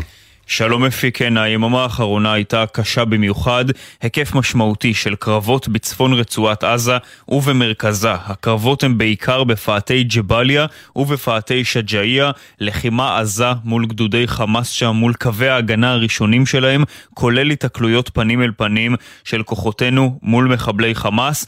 באחת התקריות אתמול בשעות הצהריים פגע טיל נונטט בטנק צהלי ובו לוחמים מגדוד 53 של חטיבת השריון 180 1988, זה קרה בפאתי שג'איה, קצין ושני לוחמים מצוות הטנק נהרגו בתקרית ואלה שמותיהם: סמל יקיר ידידיה שנקלובסקי, בן 21, ממגדל עוז, לוחם בגדוד 53, סרן איתן פיש, בן 23, מהיישוב פדואל, קצין שריון לוחם בגדוד 53, וסמל ראשון תובל יעקב צנעני, בן 20, מקריית גת, גם הוא לוחם בגדוד 53.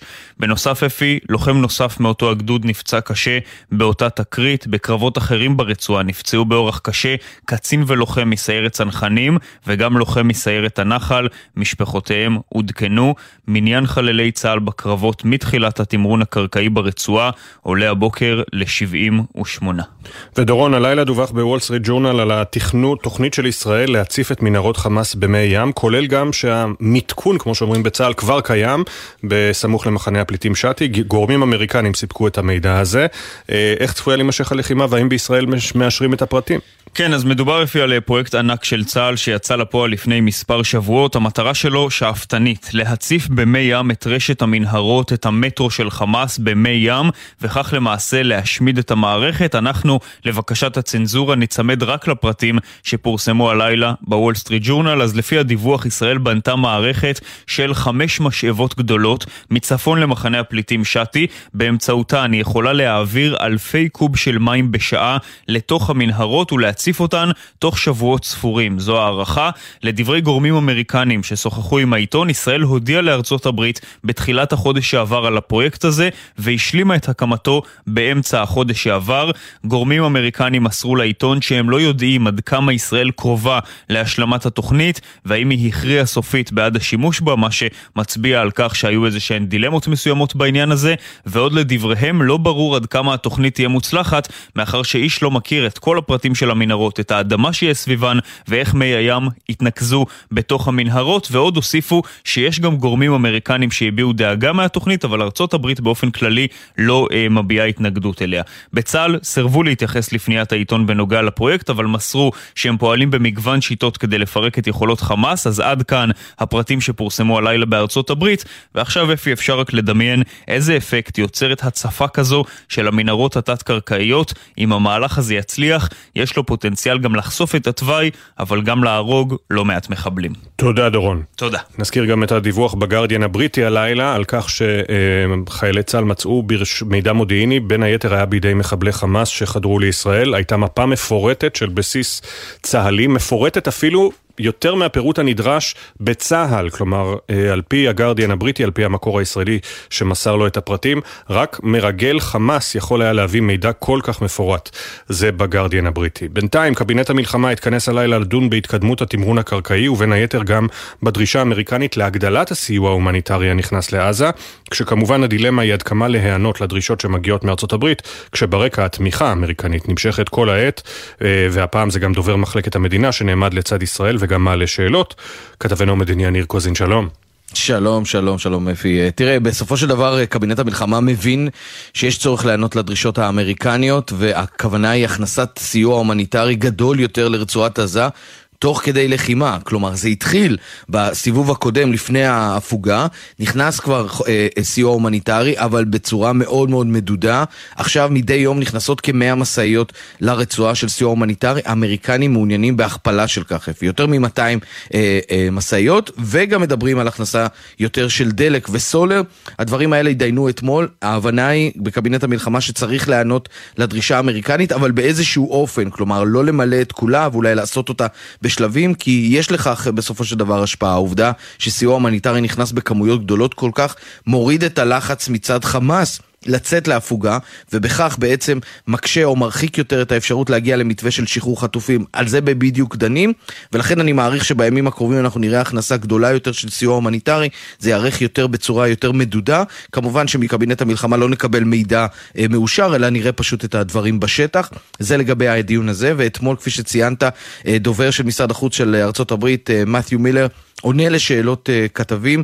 הוא מתייחס בין היתר גם למספר הקורבנות בעזה, והוא אומר את הדברים הבאים: לא ראינו שום ראייה לכך שישראל הורגת בכוונה אזרחים בעזה. ארצות הברית עדיין צופה נפגעים אזרחים כתוצאה מהמערכה הזאת, וזה נכון למרבה הצער בכל המלחמות. הוא אומר, מוקדם מדי לעשות הערכה סופית אם ישראל נענתה לקריאות ארצות הברית להגן על אזרחים בפעולות הצבאיות המחודשות שלה בעזה. כלומר, סוג של תוהה האם ישראל נענתה לדרישה הזאת לפגוע כמה שפחות באזרחים, אבל הוא אומר, אנחנו לא רואים עדויות שהיא עושה את זה בכוונה. והוא גם מתייחס לסוגיה הכואבת כל כך של אי שחרור נשים וילדים מהשבי במתווה, בפעימה האחרונה שחמאס יתעקש לא לעשות זאת. בוא נשמע את הדברים שלו. It seems one of the reasons they don't want to turn women over that they've been holding hostage, and the reason this pause fell apart is they don't want those women to be able to talk about what happened to them during their time in custody. כן, אז אומר מתיו מילר, דובר משרד החוץ של ארצות הברית, נראית שאחת הסיבות שחמאס לא רוצה להחזיר נשים חטופות שהוא מחזיק בהן, והסיבה שהפסקת האש קרסה, היא שחמאס לא רוצה שהנשים הללו יוכלו לדבר על מה שקרה להן בשבי. כך דובר משרד החוץ של ארצות הברית, שגם הוסיף שם במהלך איזשהו ויכוח עם אחד הכתבים, הוא אומר, אנחנו נשמח שחמאס יניח את נשקו ואז יהיה שקט. כל עוד הוא לא מניח את נשקו זה לא אפשרי. אם תרצה עוד תמיכה של המשרד, שבראשו נזכיר עומד אנטוני בלינקן, שהיה פה רק בשבוע שעבר. יניר, תודה. תודה. 7:15 בח'אן יונס דיווחו אמש על תקיפות רבות של צה"ל ועל רשת הסלולר שחדלה לפעול. ניזאר עאודלה, חבר הלשכה המדינית של חמאס, חוסל על פי הדיווחים שם. פרשננו לענייני ערבים ג'קי חוגי, אתה מביא את סיכום האירועים מח'אן יונס בעזה, האירועים שם. שלום ג'קי. שלום אפי, אני רק לא בטוח שהמידע שנפוץ ברצועה בעניין ניזאר עאודלה מקורו פלסטיני, מיד אנחנו נחזור לזה. ואכן ח'אן יונס סופגת מכת אש חזקה, ככה לפי הדיווחים משם, גם מהאוויר, גם ארטילריה וגם בפעילות קרקעית. רשת הסלולר והטלפון נותקה בכל רחבי הרצועה, צה"ל הפיל אותה, זה לא קורה כל יום, עד היום 4 פעמים מפרוץ הלחימה, זה נועד להקשות עליהם לתקשר. פעילות קרקעית מתרחשת בשעות אלה גם בעיר עזה עצמה. אתמול בלילה תקיפות אוויריות היו גם בג'באליה, בבית להייה כבר שעות ארוכות חיל האוויר תוקף בקרבת בית חולים ממשלתי. לגבי הדמויות שאולי נהרגו, יותר מאחד, מדובר על 2. ניזאר עאודלה הוא איש הזרוע הצבאית, בכיר בצמרת ההנהגה של חמאס. לפני קצת פחות מ3 שנים הוא ניצח את סינואר בבחירות פנימיות בחמאס, אבל נדרש סיבוב שני וסינואר גבר עליו לבסוף, ללמדך כמה הוא מקובל בתוכם פנימה. והדמות השנייה שעליה מדברים שהיא כבר לא בחיים מאתמול, זה מחמוד זהר מיודענו, בן 78, מראשוני חמאס. היום הוא פחות פעיל, פחות בעל סמכות, צה"ל כבר ניסה להרוג אותו באירועי לחימה קודמים, אז לפי פרסומים בלתי רשמיים אתמול גם הוא נהרג.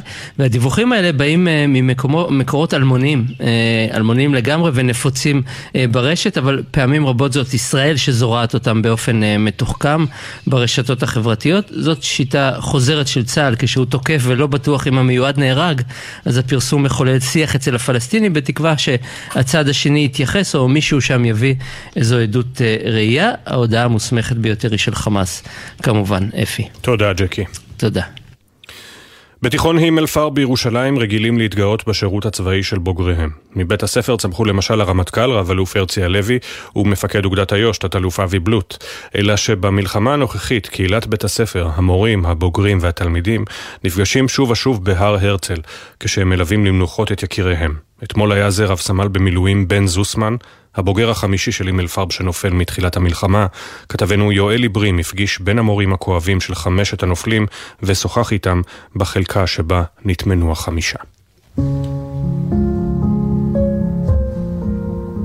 אנחנו לא פעם ראשונה פה במלחמה, לצערנו, בחלקה הזאת. תיכון הימלפר בירושלים ספג מתחילת המלחמה עבדות רבות.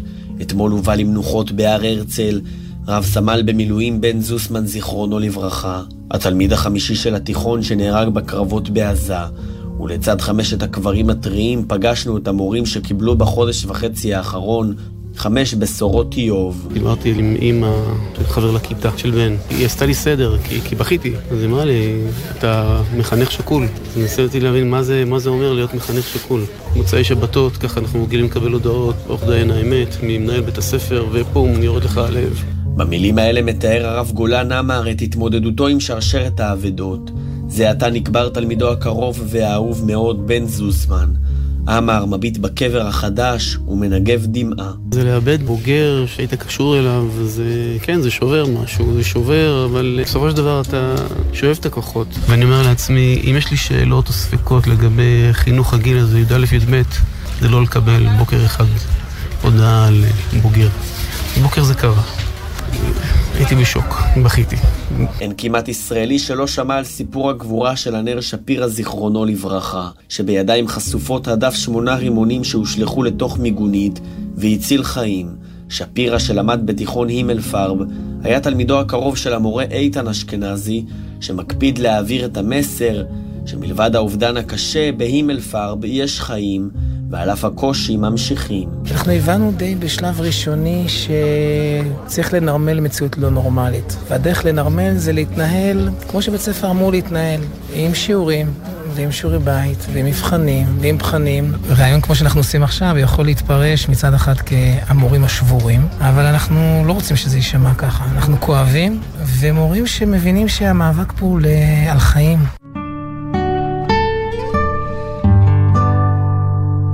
מלבד בן זוסמן והנר שפירא, נפלו בקרבות אריאל רייך, שחר פרידמן ודביר ברזני, כולם לוחמים. הרש גולדברג, גם הוא בוגר התיכון הדתי הירושלמי, נחטף לעזה כשהוא פצוע קשה. הרב אבי גולדברג, רב התיכון, הכיר את כל הנופלים. כשמישהו נהרג, אז אנחנו קוראים לו חלל. יש קצת פחות חיים בעולם. המשימה של כולנו זה למלא את החלל הזה. ובעיקר לחיות. אני חושב שזה באמת בבית הספר שלנו, הסיפור זה חיים. אנחנו מאוד מאוד מעודדים את התלמידים שלנו להיות פעילים, לעשות המון דברים, אם זה ספורט, ואם זה תורה, ואם זה לימודים, להצטיין בלימודים. הרב ירמיס טביסקי מביט בנו משוחחים עם מחנכי 5 הנופלים. 22 שנים הוא ניהל את התיכון שבמלחמות ישראל איבד 64 בוגרים. כן, אני זכיתי להכיר את כולם ולאהוב את כולם. זה מאוד כואב. זה מאוד כואב כי אתה חושב על הפוטנציאל, אתה חושב על מה הם יכלו להיות. אפשר להתאהב במוות, לא אצלנו. אנחנו אוהבים את החיים ואנחנו נושכים שפתיים וממשיכים הלאה. והנה דברים שאמרה בהלוויה שרית זוסמן, אמו של רב סמל במילואים בן זוסמן, זיכרונו לברכה. אנחנו ננצח, אין לנו ברירה אחרת. אנחנו עם שרוצה לחיות, ולא כמו האויבים שלנו, שפלים ועלובים. אנחנו נחיה ונסגסג, והמנהיגים שלנו חייבים להיות ראויים לנו. שרית זוסמן, אמא של בן, שלום. בוקר טוב. אנחנו כמובן משתתפים בצערכם. תודה. תודה רבה שאת מדברת איתנו. היה לך חשוב המסר הזה אתמול בהלוויה. אנחנו עם שרוצה לחיות. הסיפור שלנו יהיה לו סוף טוב. אין לנו ברירה אחרת, אמרת. נכון, אנחנו חייבים לנצח. לסיפור שלנו יש סוף טוב. אנחנו הטוב, מולנו יש בני אדם שבחרו ברע, באפל, בעולב, עולבים, אבל אנחנו ננצח אותם. אנחנו לא נמשוך שפתיים אחרי הנופלים שנפלו לנו ונכאב אותם. אנחנו עסוקים כרגע במלחמת קיום, ואנחנו ננצח. אנחנו צריכים להיות גאים. אני הקשבתי לכל הרשימה של האנשים המופלאים שאני מכירה גם כן שהקראת קודם, בוגרי הימלפרב. אנחנו אנשים טובים, אנחנו שוחרי טוב. והטובים מנצחים בכל הסיפורים ואנחנו ננצח. לא נמשוך שפתיים. אנחנו פשוט חייבים לנצח, להיות גאים, זקופים, ואנחנו ננצח. ספרי לנו על בן. בן היה ילד מתוק, הוא היה ילד חלום.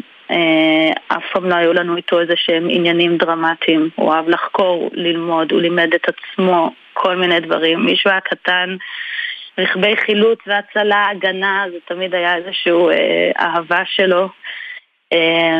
לקחנו אותו באמת לכל מגרש שמכיל קבעיות, משטרה, מכוניות זבל, זה ריתק אותו.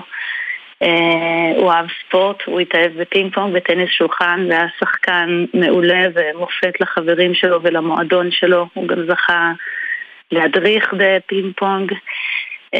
התנדב לצבא כמובן, לשירות קרבי לא הייתה בכלל שאלה, נהנה מכל רגע, לא התלונן, באמת שמח להכיר חברים ולחוות את החוויה עד הסוף, זה משואב לעשות דברים ממש עד הסוף, וגם תכנן עתיד בביטחון המדינה.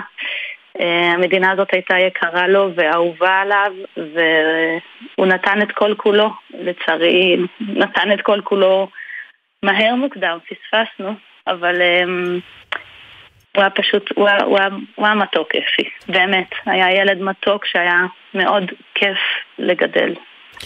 ושמעתם כמובן, ראיתם את מאות האנשים, בני המשפחה והחברים שהגיעו ללוות אותו בדרכו האחרונה, והקשיבו לך ולאחותו, לבת שלך.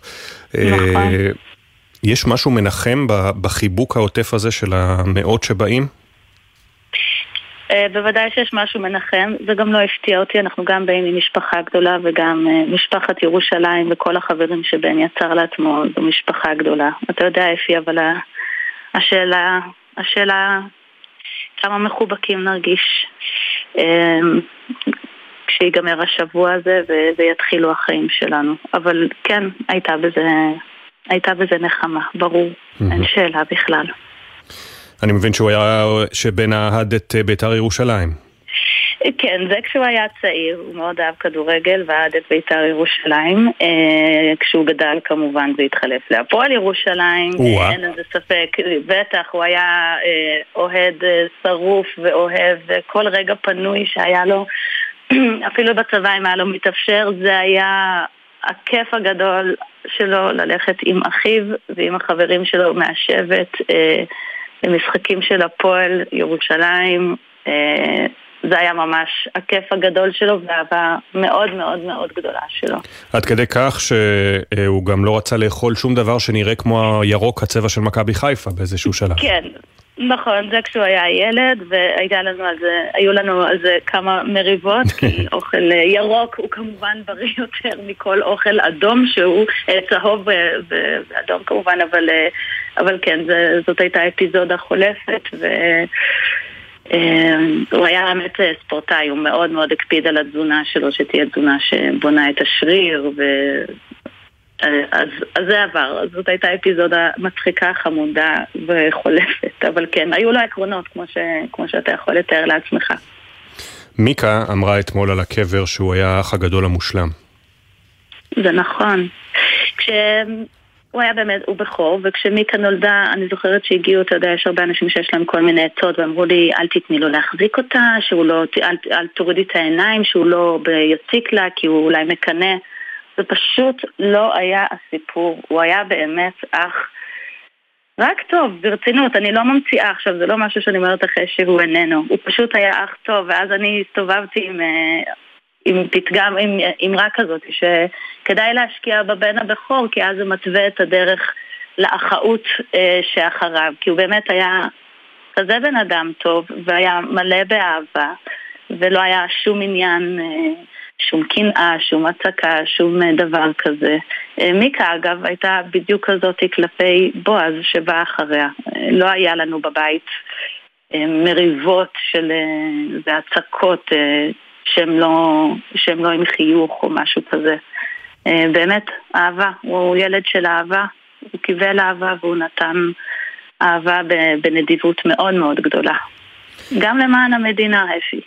גם למען המדינה הוא נתן אהבה, ואם אתה שואל אותי, לא הייתי שמה, אני בטוחה שגם הרגעים האחרונים שלו היו עם חיוך על השפתיים, שהוא עשה בדיוק את מה שהוא אוהב וחלם לעשות, וידע שהוא צריך לעשות, בטח כשהתחילה השבת הנוראית הזאת. הוא אהב. שרית, שוב תודה רבה שאת מדברת איתנו ברגעים הקשים האלה שלכם, וחיבוק גדול מאיתנו. תודה, ובאמת אפי, אני רוצה שכולם ישמעו אותי עכשיו. תהיו גאים, תהיו זקופים, אנחנו ננצח, ורק ככה אנחנו ננצח.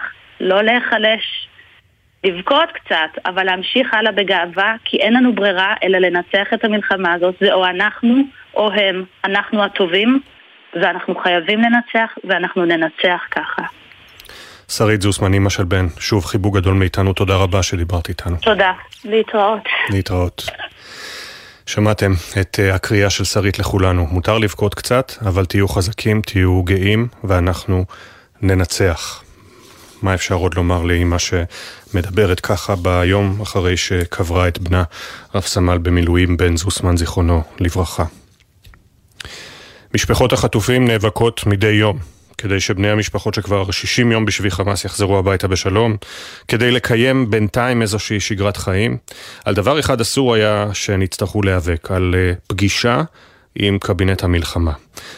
למרות שבפגישה הקודמת שהייתה באווירה טובה בסך הכל, הבטיחו להן שיהיה מנגנון עדכון קבוע, רק היום הן תיפגשנה ורק אחרי שלחצו וקיימו מסיבת עיתונאים. כתבנו גל ג'רסי מלווה את המשפחות מאז השבעה באוקטובר. שלום גל. שלום אפי, בפעם הקודמת שהמשפחות רצו להיפגש עם קבינט המלחמה, הן צעדו מתל אביב לירושלים, וגם פעם ראש הממשלה וחבריו בשולחן ההחלטות ראו את מטה המשפחות יוצא למאבק ציבורי בין 3 ימים בשביל שהפגישה הזאת תצא לפועל. היום בשעות הצהריים זה יקרה, חברי הקבינט המצומצם על כל חבריו יתייצבו מול נציג מכל משפחה של חטוף ויענו, או לפחות ינסו לענות על כל השאלות שלהם. דרישת המשפחות לפגישה הגיעה בעקבות העדויות הקשות של החוזרים מהשבי, שמעוררות פחד רב בקרב בני המשפחות של יותר מ-130 חטופים שנשארו בידי החמאס. לפגישה הזאת יוזמנו גם השבים על מנת שיוכלו לספר לחברי הקבינט את החוויות הקשות. המשפחות צפויות לדרוש בפגישה כי ישראל תנקוט כמה שיותר מהר פעילות יזומה להשבת כל החטופים. גיל דיקמן, בן משפחתה של ירדן רומן ששוחררה ובן דודה של כרמל גת שעדיין בשבי חמאס, אומר לבוקר טוב ישראל, כל רגע הוא קריטי. אנשים שחזרו משם מספרים סיפורי זוועה. יש לנו סיבות טובות לחשוב, חטופות וחטופים עוברים עכשיו עינויים, מייסרים אותם, ואנחנו לא עושים שום דבר כדי להציל אותם. אנחנו הולכים לעמוד בפני קבינט המלחמה, להציג בפניהם את העדויות האלה. אנחנו נשמע מהקבינט מה בדיוק הם מתכוונים לעשות כדי להוציא את החטופות והחטופים שלנו עכשיו, לפני שיהיה מאוחר מדי. בפגישה הקודמת של משפחות החטופים קבינט המלחמה הובטח למשפחות על ידי ראש הממשלה בעצמו, כי מעתה והלאה קבינט המלחמה יקיים פגישות עדכון על בסיס קבוע עם המשפחות, הבטחה שלא יצא לפועל. חברי הקבינט בראשות ראש הממשלה נעתרו לדרישת המשפחות רק לאחר כינוס מסיבת עיתונאים שבה איים מטה המשפחות להחריף את צעדי המחאה. חלק גדול מבני המשפחות יצאו מאוכזבים מהפגישה הקודמת, אבל עכשיו, לאחר 60 יום שיקיריהם נמצאים בידי החמאס, הם צריכים את התשובות של מקבלי ההחלטות יותר מתמיד. אנחנו מיד פונים אל עודד מוזס. רק נעדכן לתושבי באר שבע אחרי האזעקות שנשמעו, רמי שני שלנו מעדכן שפיקוד העורף החליט שמערכות העיר באר שבע תפעלנה היום כסדרן, כולל מערכת החינוך, כך על פי החלטות גורמי העירייה לאחר התייעצות עם פיקוד העורף. לימודים כרגיל היום בבאר שבע. עודד מוזס, שלום. בוקר טוב. מרגלית אמך שוחררה בשבוע שעבר משבי חמאס. גדי, אבא, עדיין בשבי חמאס, היום 60 יום. אני אפילו, אתה יודע, חושש לשאול אותך, בטח, לאן המחשבות רצות בכל הימים הללו? אז נכון, המחשבות הן לא טובות, בייחוד מאז השחרור, שבצד אחד הפיח תקווה, כי ראינו אנשים חוזרים, אבל מהצד השני התחלנו לשמוע על התנאים, על מה שעובר עליהם, וזה מאוד מאוד מאוד מדאיג אותנו. אתה יודע, אבא שלי ביחד עם עוד חטופים אחרים, אבל אבא שלי הוא בין 13 אנשים מבוגרים שהזמן שלהם מתקתק, השעון החול שלהם עוזל, ובלי תרופות, עם תנאי מזון, תנאים של תזונה לא טובה. אנחנו ראינו את הדיווחים על אריה זלמנוביץ', ואתה יודע, לא רק הם, כן? יש לנו מעל 136 אנשים ששם בשבי, פצועים, לא פצועים, נחטפו מהבית שלהם, ואתה שומע את כל המדינה, את ההנהגה שלנו, רצה לחזרה למלחמה בלי שום מתייחסות לחטופים. ולכן גם דרשתם ואתם מבקשים להיפגש איתם, ופשוט פעם היו קוראים לזה לך ושוב בימים של תוכניות קולבוטק וגדעון רייכר, שיגעו אתכם, קבעו פגישה, אמרו, סיפרו שמחר, אבל לא כולם יגיעו, אז יקדימו להיום, ואז מחר ועוד פעם, וזה בסוף קבעו להיום. כן, זה הזיה, שלא רק שאין להם שום תוכנית, שום דבר שמציגים, מה ישראל רוצה, ומה ישראל מתכוונת לעשות, זה לא רק להגיב לבקשות של חמאס או לתנאים של חמאס, גם איתנו עם המשפחות, אני לא צריך שיעדכנו אותי ברמה יומית, אבל סוג של הגינות לבוא ולהגיד, ואם החלטתם שהחטופים הם דבר משני, כי ככה זה נראה, אז תבואו ותהיו מספיק ישרים להגיד ויתרנו על האנשים, ואז כל אחד יעשה את החושבים שלו. אני אומר לך שכשהילדים שלי ראו את סבתא, היה להם איזשהו זיק של תקווה בעיניים. זיק של תקווה, וזה אחד הדברים שאנחנו צריכים להביא לאזרחי מדינת ישראל. אנחנו לא חמאס, אנחנו לא מקריבים את האזרחים שלנו על מזבח המלחמה. את המטרה, אני גם תושב העוטף, אוקיי? אני כל החיים שלי חי בעוטף עזה, למזלי או לא למזלי, לא יודע, לא בנירוז, כבר לא בנירוז, אבל ממש ליד. ואני בטוח שהמציאות הביטחונית חייבת להשתנות. הייתה חייבת להשתנות לפני 20 שנה, אבל יש זמן. יש לנו משימה של להחזיר את האנשים שהזמן שלהם עוזל. הזמן שלהם עוזל. גם המבוגרים וגם הצעירים. הזמן שלהם עוזל, וזה צריך לעשות עכשיו. הדבר אחריו, למוטט החמאס, לשנות את המציאות הביטחונית, זה היה צריך לקרות ויש לזה זמן לקרות. אבל אם החליטו שמוותרים על האבא שלי, או על החברים שלו, או על כל אחד חטוף שאני גם לא מכיר, חלקם מכיר, חלקם לא מכיר, זה לא משנה. אזרחים שלקחו אותם מהבית, שיבואו ויגידו את זה לעם בעיניים. אבל אתה יודע שגם יגידו לך, כנראה גם בפגישה היום, יגידו לכם לבני המשפחות, שהתמרון הקרקעי, דווקא הפעלת הלחץ, על חמאס, הלחץ הצבאי עוד יותר, אולי יגרום לו להגיע לעסקת חטופים נוספת במחיר טוב יותר, כלומר זה יכול לסייע לקידום שחרור החטופים. א', אנחנו שמענו מעדויות של אנשים שחזרו, שהפגזות היו מאוד קרובות אליהם. ב', יש דיווחים על אנשים שנפצעו, חטופים שנפגעו מהפצצות של צה"ל. אוקיי? עכשיו ג', מה זה מחיר? המחיר של אבא שלי? מה המחיר של אבא שלך? מה המחיר של אבא או אמא של כל אחד ואחד מאיתנו? מה זה מחיר? מה המחיר של ילדים? אוקיי, יש חובה של המדינה לאזרחים שלה, והיא קודם להגן עליה. מר ביטחון, או כל הזמן מנסים למכור לנו את הביטחון, שמחזירים את הביטחון לתושבי ישראל. הביטחון, קודם כל יש לנו אנשים שמה, שאין להם ביטחון. תבואו ותגידו מה אתם מציעים, לא איך לקרוא, להפציץ ולשבור, ודרך אגב, אני לא נגד זה, אוקיי? אני לא נגד זה, כי אני אומר, כדי שמישהו יוכל לגור בעוטף עזה, כדי שמישהו יסכים לגור בגבול לבנון, חייבים לשנות את המציאות הביטחונית. אבל לזה יהיה זמן. והשעון של החטופים שלנו הוא מתקתק, להם אין זמן. עודד, לא שאלתי אותך, מה שלום אימא? אמא בסדר, היא בסדר יחסית לחוויה שהיא עברה, מתוששת, לאט לאט מקבלת, מבקשת לדעת עוד דברים על מה שקרה בנירוז, על אנשים שאינם או שישנם, זה ייקח זמן, אבל לשמחתנו היא פה והיא הייתה מאוד חזקה בשביל, מאוד חזקה.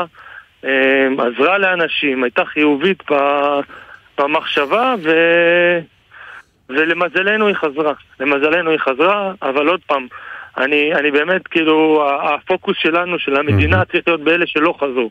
אותם מוטפים, אותם מלטפים, את מי שחזרו, זה יהיה קשה, אבל אנחנו נצליח שקם אותם. אבל לא נצליח שקם לא את האנשים ולא את המדינה, אם אנחנו לא נחזיר את החטופים, ושזו יהיה המטרה הראשונה של המדינה, המטרה הראשונה. המטרה השנייה אפשר להמשיך איתה אחר כך. עודד מוזס, הבן של גדי שעדיין נחטף ושל מרגלית ששוחררה, ותושב העוטף. תודה רבה עודד. נקווה לבשורות טובות בהמשך. תודה. תודה אפי. תודה, ביי. 7:37. הותרו לפרסום שמותיהם של 3 חללי צה"ל, לוחמי שריון שנפלו בקרבות אתמול בצפון הרצועה. הודעות נמסרו למשפחותיהם. סמל יקיר ידידיה שנקולבסקי, בן 21 ממגדל עוז, יובל למנוחות ב14:00 בבית העלמין בכפר עציון. סרן איתן פיש, בן 23 מפדואל, על מועד הלווייתו תבוא הודעה בנפרד. סמל ראשון תובל יעקב צנעני, בן 20 מקריית גת, הלווייתו תתקיים בבית העלמין בעיר ב13:00. בקרבות בצפון הרצועה אתמול גם נפצעו 4 לוחמים קשה, הם פונו לבתי חולים ומשפחותיהם עודכנו. אתמול הובא למנוחות רב סמל במילואים בן זוסמן מירושלים שנפל שלשום בקרב בצפון רצועת עזה. אמו סברית סיפרה לנו עליו בבוקר טוב ישראל. הוא קיבל אהבה והוא נתן אהבה בנדיבות מאוד מאוד גדולה. גם למען המדינה הוא נתן אהבה אני בטוחה שגם הרגעים האחרונים שלו היו עם חיוך על השפתיים, שהוא עשה בדיוק את מה שהוא אוהב וחלם לעשות. העיתון וול סטריט ג'ורנל דיווח הלילה כי ישראל מתכוננת להציף את רשת מנהרות הטרור של חמאס בעזה במי ים. על פי הדיווח, ישראל בנתה מערכת משאבות מים מצפון למחנה הפליטים שתי, שבאמצעותן תוכל להזרים מי ים למנהרות התת-קרקעיות ולהרוס אותן. על פי הגורמים האמריקנים שמסרו את הפרטים לעיתון, הם אינם יודעים אם ישראל החליטה להשתמש בתוכנית, אך אם תעשה זאת, תוכל לכאורה להציף את המנהרות בתוך שבועות ספורים, אם כי עדיין לא ברור עד כמה התוכנית מוצלחת, מאחר שאין ידיעה מלאה לגבי פרטי המנהרות וסוגי האדמה שסביבן וכיצד התנקזו מהים במנהרות. עוד הוסיפו גורמים אמריקנים שיש מי שמביעים דאגה מהתוכנית בוושינגטון. בצה"ל סרבו להתייחס לפניית הוול סטריט ג'ורנל, אך מסרו שהם פועלים במגוון שיטות כדי לפרק את יכולות חמאס. עדכוני תנועה לנהגים מגלגלץ, איילון צפונה עמוס ממחלף יוספטל עד השלום, איילון דרומה עמוס ממחלף רוקח עד ארלוזורוב, כביש 6 דרומה עמוס מבקה עד מחלף אייל, בדרום הארץ עדיין שורר ערפל והרעות לקויה, הנסעו לאט ובזהירות, שמרו מרחק ואל תתעסקו בטלפון. מזג האוויר היום ירידה בטמפרטורות, אנחנו יוצאים להפסקה ואחריה, יוני זילברמן פגש את העובדים שממשיכים לעבוד תחת אש בעוטף. בוקר טוב ישראל, מיד חוזרים. בחסות זאפ המזמינה אתכם לרכוש ישירות מהאתר מגוון תנורי חימום לאמבטיה החל מ-64 שקלים ועוד עשרות אלפי מוצרים במחירי זאפ ובקנייה ישירה. בחסות אייס המציע לכם ללבוש עוד שכבה מעל הסוודר שמעל הפוטר או להתחמם ממפזר חום שבמבצע ב-69 שקלים. אייס. הבית של החיים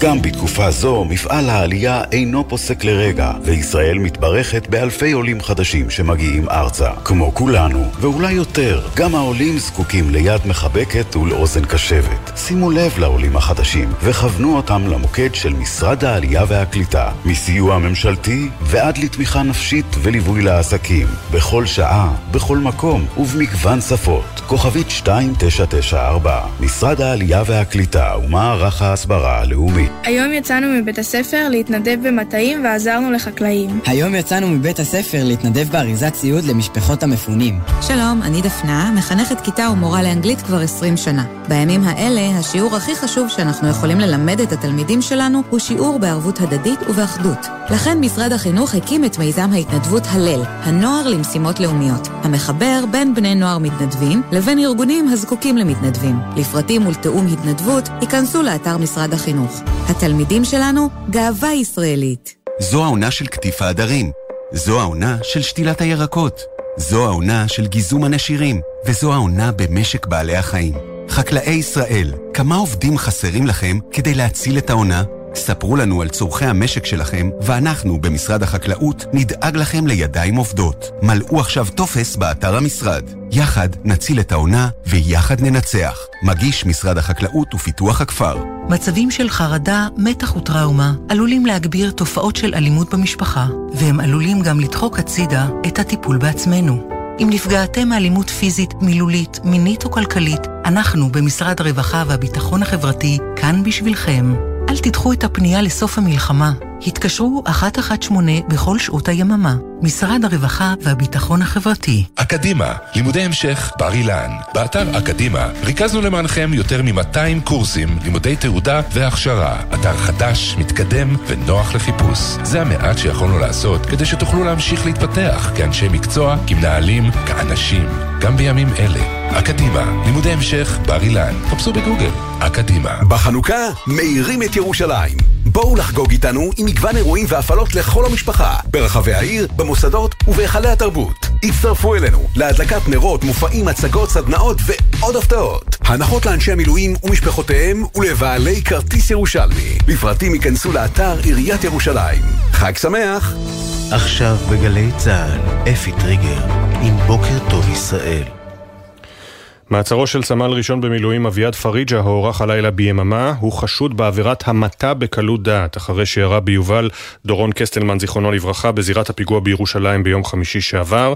כתבנו הצבאי דורון קדוש חוזר אלינו. דורון, פריג'ה היום יובל לדיון נוסף בהארכת מעצרו. נכון אפי, אז הדיון הזה בהארכת מעצרו של החייל היורה נמשך כמה שעות עד חצות הלילה, ובסיומו שופט בית הדין הצבאי לא קיבל באופן מלא את עמדת התביעה הצבאית, הוא הסכים להאריך את מעצרו של פריג'ה רק עד היום בערב. הוא גם קבע שבהמשך לא תהיה עוד הצדקה להשאיר אותו במעצר ויהיה אפשר להסתפק בחלופת מעצר. אז עליו שמדובר אפי ממש בתחילתו של ההליך המשפטי, אפשר ללמוד לא מעט מהדברים שכתב השופט בהחלטה. קיים יסוד סביר לדבריו לחשד לביצוע ירי שלא כדין, אבל לצד זאת הוא מוסיף, קיימים גם סימני שאלה ביחס לעוצמת הראיות, ולא בטוח שיהיה אפשר להוכיח שאותו ירי ספציפי שבוצע כנראה בניגוד לפקודות הוא היה הירי הקטלני שהרג את קסטלמן. והשופט מסביר זאת כך: פריג'ה ירה פעמיים לעבר יובל דורון קסטלמן זיכרונו לברכה, פעם אחת בזמן שהוא עוד החזיק אקדח, ירה במחבלים כדי לנטרל אותם, אז בשלב הזה החשוד טעה טעות כנה לדברי השופט, וככל הנראה גם טעות סבירה שמדובר במחבל. הירי השני בפעם השנייה זה מה שמחולל שערה, לאחר שקסטלמן הרים ידיים וביצע פעולות נוספות כדי לסמן שהוא אינו מחבל ולהוכיח שלא נשקפת ממנו סכנה. וביחס לירי הזה כותב השופט, הירי התחדש באופן שמעורר סימני שאלה לגבי ההצדקה, אבל הוא מציין שמאחר שלא בוצעה נתיחה של הגופה, ספק רב אם יהיה ניתן לקבוע באיזה שלב נפגע המנוח את הפגיעות הקטלניות שגרמו למותו. והשופט גם מקבל במידה מסוימת את הטענה של פריג'ה שהוא לא ביקש לבצע וידוא הריגה, מאחר שאחרי שקסטלמן נשכב על הכביש הוא לא התקרב לעברו ולא ירה בו פעם נוספת, על אף שהיה ברור שהוא עודנו בחיים. זה כמובן בניגוד לדברים שהוא אמר בערוץ 14. התביעה הצבאית מייחסת לפריג'ה סעיף עבירה של המתה בקלות דעת, והערב הוא יובא פעם נוספת לדיון בהארכת מעצרו. תודה דורון. תודה. 7:45, השר בצלאל סמוטריץ' נכנס אתמול לעימות, לא ראשון, מול המינהל האזרחי ושר הביטחון גלנט, על רקע מאחז בלתי חוקי שפונה ללא אישורו של השר. שחר גליק, כתב התחום הפוליטי, אתה מביא הבוקר לראשונה את המתקפה הנגדית שלא מאחרת לבוא. גורם ביטחוני מאשים את סמוטריץ', הוא מנותק מהשטח, הדרישות שלו לא חוקיות. שלום שחר. כן, שלום אפי, אנחנו משוחחים עם גורם ביטחוני בכיר שתוקף את השר במשרד הביטחון ואומר שהוא מנותק. זה די חריג, אנחנו לא שומעים הרבה פעמים את הדרגים המקצועיים במערכת הביטחון יוצאים נגד השרים שמעליהם. לפני כן נאמר רגע הרקע לדברים, שני מכתבים ששולח אתמול סמוטריץ', אחד למתאם פעולות הממשלה בשטחים, האלוף רסן עליאן, והשני לשר הביטחון גלנט, ובהם הוא מוחה על הריסה של מאחז חדש ליד היישוב הסהל בדרום הר חברון. סמוטריץ' הסביר שהוא לא אישר את הפינוי הזה, ולפי ההסכם בינו לבין גלנט, פינוי מאחזים זה תחום שנמצא בסמכותו.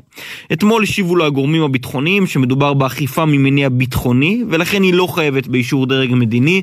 הוא לא מקבל את התשובה הזו, טוען שבהתחלה פנו אליו וטענו שזה צורך חוקי, אכיפה בלתי חוקית, ורק אחר כך הוסיפו את הצורך הביטחוני, והוא דורש מגלנט לבצע תחקיר, שואל למה זה לא הגיע לבוררות אצל ראש הממשלה בהתאם להסכם ביניהם, ואלו הדברים שאומר לנו אותו גורם ביטחוני בתגובה למהלכים של סמוטריץ'.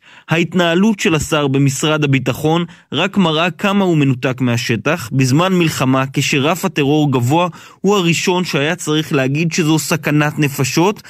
משפחה במבנה בשטח פלסטיני ללא מרכיבי הגנה כלל וללא כוח צבאי במרחב, מעבר לכך שזה לא חוקי, כך אומר הגורם הביטחוני, האחריות שלנו היא גם להציב גבולות כדי להגן גם על האזרחים הללו. כך דבריו, צריך להציב גבולות, מדובר במעשה לא חוקי, וההתנהלות של סמוטריץ' מראה כמה הוא מנותק. אלו הטיעונים של הגורם הביטחוני נגד השר במשרד הביטחון. תודה שחר. בית העלמין ביבנה התמלא אתמול בדגלי ישראל כשמאות ליוו את רב סמל מתקדם במילואים נריה שער בדרכו האחרונה. הוא נפל בקרב בצפון הרצועה, כמוהו גם בנימין יהושע נדהם שהובא למנוחות היום ב-12 בצהריים בבית העלמין בזיכרון יעקב. הכתבה של עינב קרנר. מאות בני אדם ליוו אתמול בדרכו האחרונה את רב סמל מתקדם במילואים נריה שער, בן 36 מיבנה, שנפל שלשום בקרב בצפון רצועת עזה. רבים מתושבי העיר אחזו בדגל ישראל סמוך לבית העלמין ביבנה, והגיעו לשמוע את משפחתו. אמו ענת סבדה לו והודתה לו על שדאג לה כשהייתה מאושפזת בבית החולים, אחייניתו סיפרה שאהב אותה כאילו הייתה ביתו. אהרון ממרן חברו הקרוב סיפר על אישיותו המיוחדת. בתקופה האחרונה שאלתי אותך, תגיד כמה משקל אתה סוחב? אמרת לי שהציוד שלך לא שוקל יותר מדי, אבל שאתה סוחב גם חלק מהציוד של הנגביסט כדי להקל עליו. כזה הייתה, התנדבות אצלך הייתה מובנת מאליה, ממקום חברי ופשוט. נריה שער הותיר אחריו הורים, אח ואחות. היום ב-12 בצהריים תתקיים הלווייתו של בנימין יהושע נידם בבית העלמין בזיכרון יעקב. נידם בן 19 לחם בגדוד 601 ונפל גם הוא בקרב בצפון הרצועה. קרוביו של בנימין המכנים אותו בנג'י מספרים על נער ציוני שאהב את הארץ והיה הכוכב של קבוצת החברים. חברו הטוב אורי אלון סיפר לנו עליו. באמת היה מאוד קשה לראות אותו ולא לחייך. יש לו לב זהב והוא כל כך מצחיק, ופשוט כל פעם מחדש היינו עפים עליו. תמיד משפט שהוא היה אומר לנו, תדעו לכם, אין על ישראל, עזבו אתכם חול, אין על המדינה שלנו. בנג'י בלט לטובה בכל מקום שאליו הגיע, גם בבית הספר. רונית אלון, רכזת השכבה של בנג'י בתיכון המושבה בזיכרון יעקב, מספרת כי אמנם הוא הצטרף לבית הספר רק בכיתה י', אך מיד השתלב ומהר מאוד בלט בנועם הליכותיו. מיד הוא כבש אותנו עם חיוכו והמזג הנעים שלו, ועם הנימוסים והכבוד שהוא הפגין כלפי הצוות החינוכי. בנימין יהושע נידם הותיר אחריו הורים, אחים ואחיות. יהי זכרם של בנימין בנג'י ונריה ברוך. בעלי העסקים והמפעלים בעוטף נשארו כמעט עובדי עצות, עבודה תחת מטחי רקטות, קושי בייצור כוח אדם חסר, עמידה בהתחייבויות עסקיות שמועמדת בספק, הבעיות נערמות, אבל בעוטף מאמינים שניצחון הרוח הוא להניע את התעשייה המקומית. יוני זילברמן ביקר במפעל פולירון שבקיבוץ זיקים. הנה הכתבה. קיבוץ זיקים הפך עם פרוץ המלחמה לשטח צבאי סגור. המחסומים הצבאיים הרבים, רעשי הפיצוצים וכמובן איום הרקטות לא מנעו מעובדי מפעל פולירון לייצור מזרנים להגיע מדי יום לעבודה. אסף בוסקילה, עובד המפעל תושב אשקלון, חיכה לרגע שבו המפעל הודיע על חזרה לשגרה. כעבור 3 שבועות, אני באופן אישי ממש שוכב במיטה, לא זז, לא בגלל שאין מה לעשות, פשוט לא הייתי מסוגל להרים את עצמי. אז החליטו שחוזרים לעבודה, וכמובן מבחינת בריאות הנפש, גם כדי כלכלי, הייתי חייב להרים את עצמי. המצב הכלכלי, כן, חייב את אסף לחזור לעבודה, אבל החיים בבית ובאשקלון אפילו לא מתקרבים לדבר הזה שנקרא שגרה. הכסף נוסף הוא בלי סוף. אני חודש שעבר, עשיתם חישוב כמה שלנו לבייביסיטר, 2,800. אבל מה האופציה אחרת? האופציה אחרת זה או חל"ת, או לשבת בבית ולהיגמר נפשית. יש תמיד החשש שכל בום פה, שלא יהיה לי צבע אדום בבית, כי כל הזקה כזאת זה סיפור. להיות עם הילדים, להרגיע אותם, הם חייך דתיים מאוד. זהבה אדרי, תושבת שדרות, עובדת אף היא בפס הייצור של המפעל. עד לפני שבועיים זהבה הייתה מפונה באילת, אבל אז ההתחייבויות הכלכליות וגם איום הטילים מים סוף הובילו אותה לחזור לביתה בעוטף. זה לא קל, כל הזמן עם היד על הדופק. אני יושבת ממש צמודה לממד, אני עובדת יחידה, ואני עושה הכל בשביל להגיע לעבודה. וזה לא קל. אני עם משכנתה, אני עם כל מה שקשור בהוצאות של הבית והכלכלה. אבל הם מתמודדים וממשיכים לחיות. אי אפשר לעצור את החיים כבר, זהו. אי אפשר לעצור את החיים. מנכ"ל פולירון קובי פודה אומר כי המדינה תהיה חייבת לספק פתרון קבע לעובדים שבוחרים להגיע למקום עבודתם בעוטף גם לא בעת מלחמה, על מנת להשאיר את המפעלים הציוניים באזור בחיים. אנחנו רוצים לייצר אטרקטיביות לעובדים לבוא ולעבוד ביישובים כאלה, במקומות כאלה, במפעלים כאלה, על ידי מתן הטבות ותגמולים ותמריצים שהם יהיו לאורך זמן ולא חד פעמים. צריך לייצר העדפות מיסוי לעובדים שעובדים במפעלים שממוקמים בעוטף. 7:52, כיכר החטופים והנעדרים, כיכר מוזיאון תל אביב, הפכה לאחד מסמלי המלחמה. נערכות בעצרות מחאה, מוצגים עשרות מיצגים, ואלפי אנשים מגיעים מדי יום לתמוך ולהראות למשפחות שיקיריהם לא נשכחו. כתב התרבות אורי קספרי פגש אישה שהכיכר הפכה לה לבית בשבועות האחרונים, ומתעקשת ליצור ולבחור לגור בישראל גם כשהמצב לא ורוד. כשניקולין ון סטאפלה חלמה לעלות לארץ, היא לא דמיינה שכך יראו כאן החיים שלה ושלנו. אחרי התלבטות של שנים, לפני 5 חודשים היא עלתה מבלגיה. I always was interested in Israel. My mother was always very positive about Israel. And because of anti-Semitism, I became interested to make Aliyah. People tried to give me another identity with a Belgian Catholic background, but also spitting in my face, break my food, they poisoned my dog. תמיד התעניינתי בישראל. אמא שלי הייתה מאוד חיובית כלפי המדינה, ובגלל אנטישמיות התעניינתי בעלייה. אנשים ניסו לתת לי זהות אחרת, עם רקע בלגי קתולי. זאת בנוסף לזה שירקו עליי, שברו לי את הרגל והרעילו את הכלב שלי. היא נולדה בהולנד למשפחה יהודית, ובצירותה עברה לבלגיה, שם גרה עד השנה האחרונה. ון סטאפלה, שהייתה בעלת גלריה ומורה לאומנות בבלגיה, ממשיכה לייצר גם בישראל, לצד לימודי עברית באולפן. ולמרות שהתרגלה לאורך החיים האירופי השלב לכאורה, מאז 7 באוקטובר היא מרגישה יותר בבית מאי פעם. I'm not afraid here. I was more afraid in Belgium. I live there. I have no family there. I'm completely unprotected against the hate. And here I feel at home. I'm not afraid. I prefer to be killed as being Jewish than being forced to have another identity in Belgium and die there by hatred. אני לא מפחדת פה, פחדתי יותר בבלגיה. כשגרתי שם לא הייתה לי משפחה והייתי לגמרי לא מוגנת מהשנאה. פה אני מרגישה בבית, אני לא מפחדת. אני מעדיפה להיהרג על עצם היותי יהודייה, מאשר להיות מוכרחת להזדהות בזהות אחרת בבלגיה ולמות שם, מהשנאה. בשבועות האחרונים מקפידה ון סטאפלה לבקר בכיכר החטופים והנעדרים. שם היא מנסה לתעל את האומנות למטרה אחרת. לנחם את המשפחות בעזרת יצירת מגני דוד מבד ג'ינס, לכל אחד ואחת שנחטפו בשבת הארורה.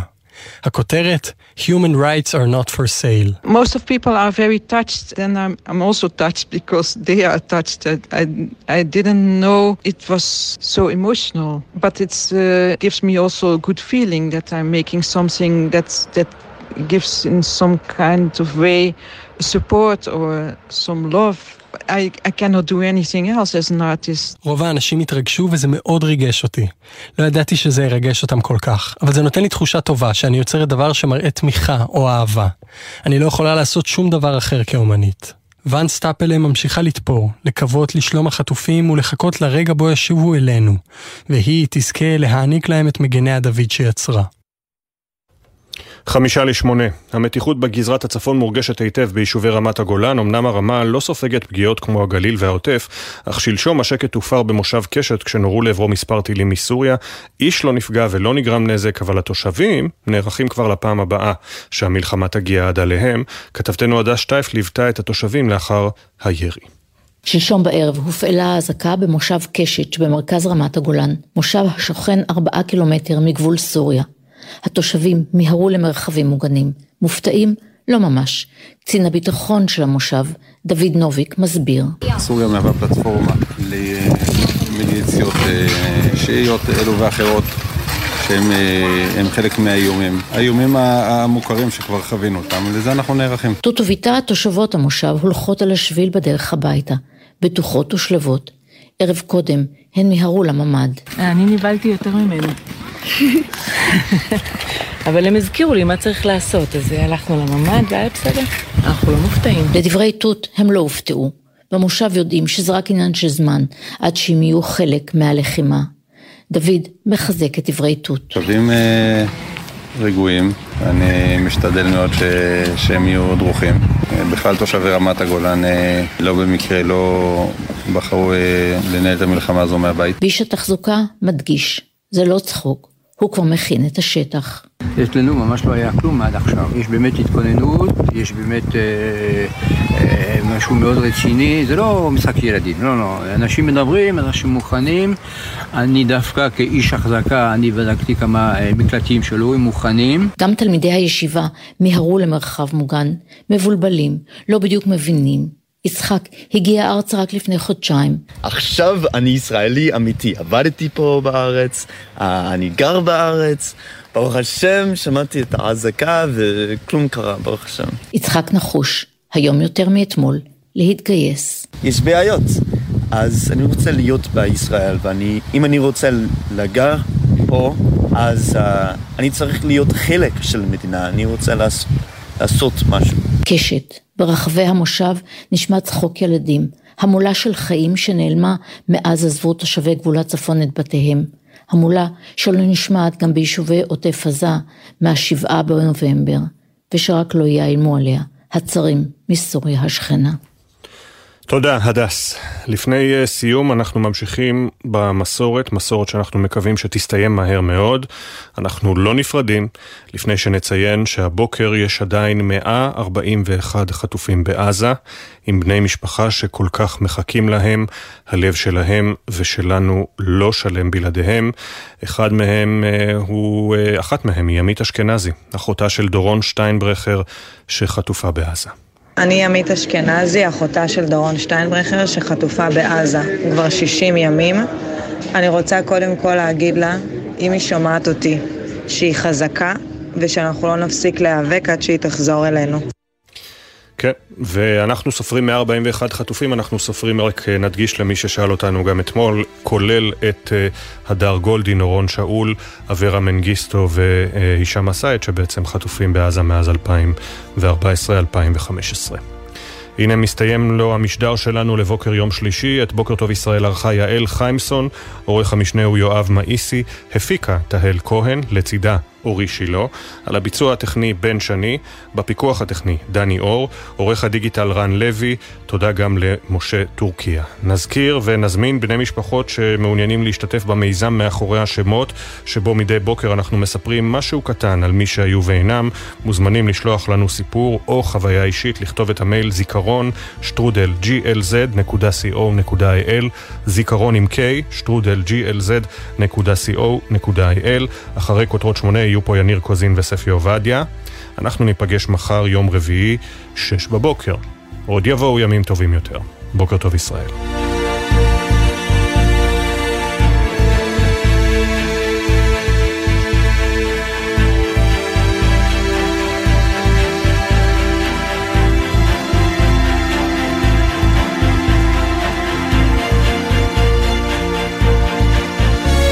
צבע אדום במבטחים עמי עוז וישע, צבע אדום במבטחים עמי עוז וישע.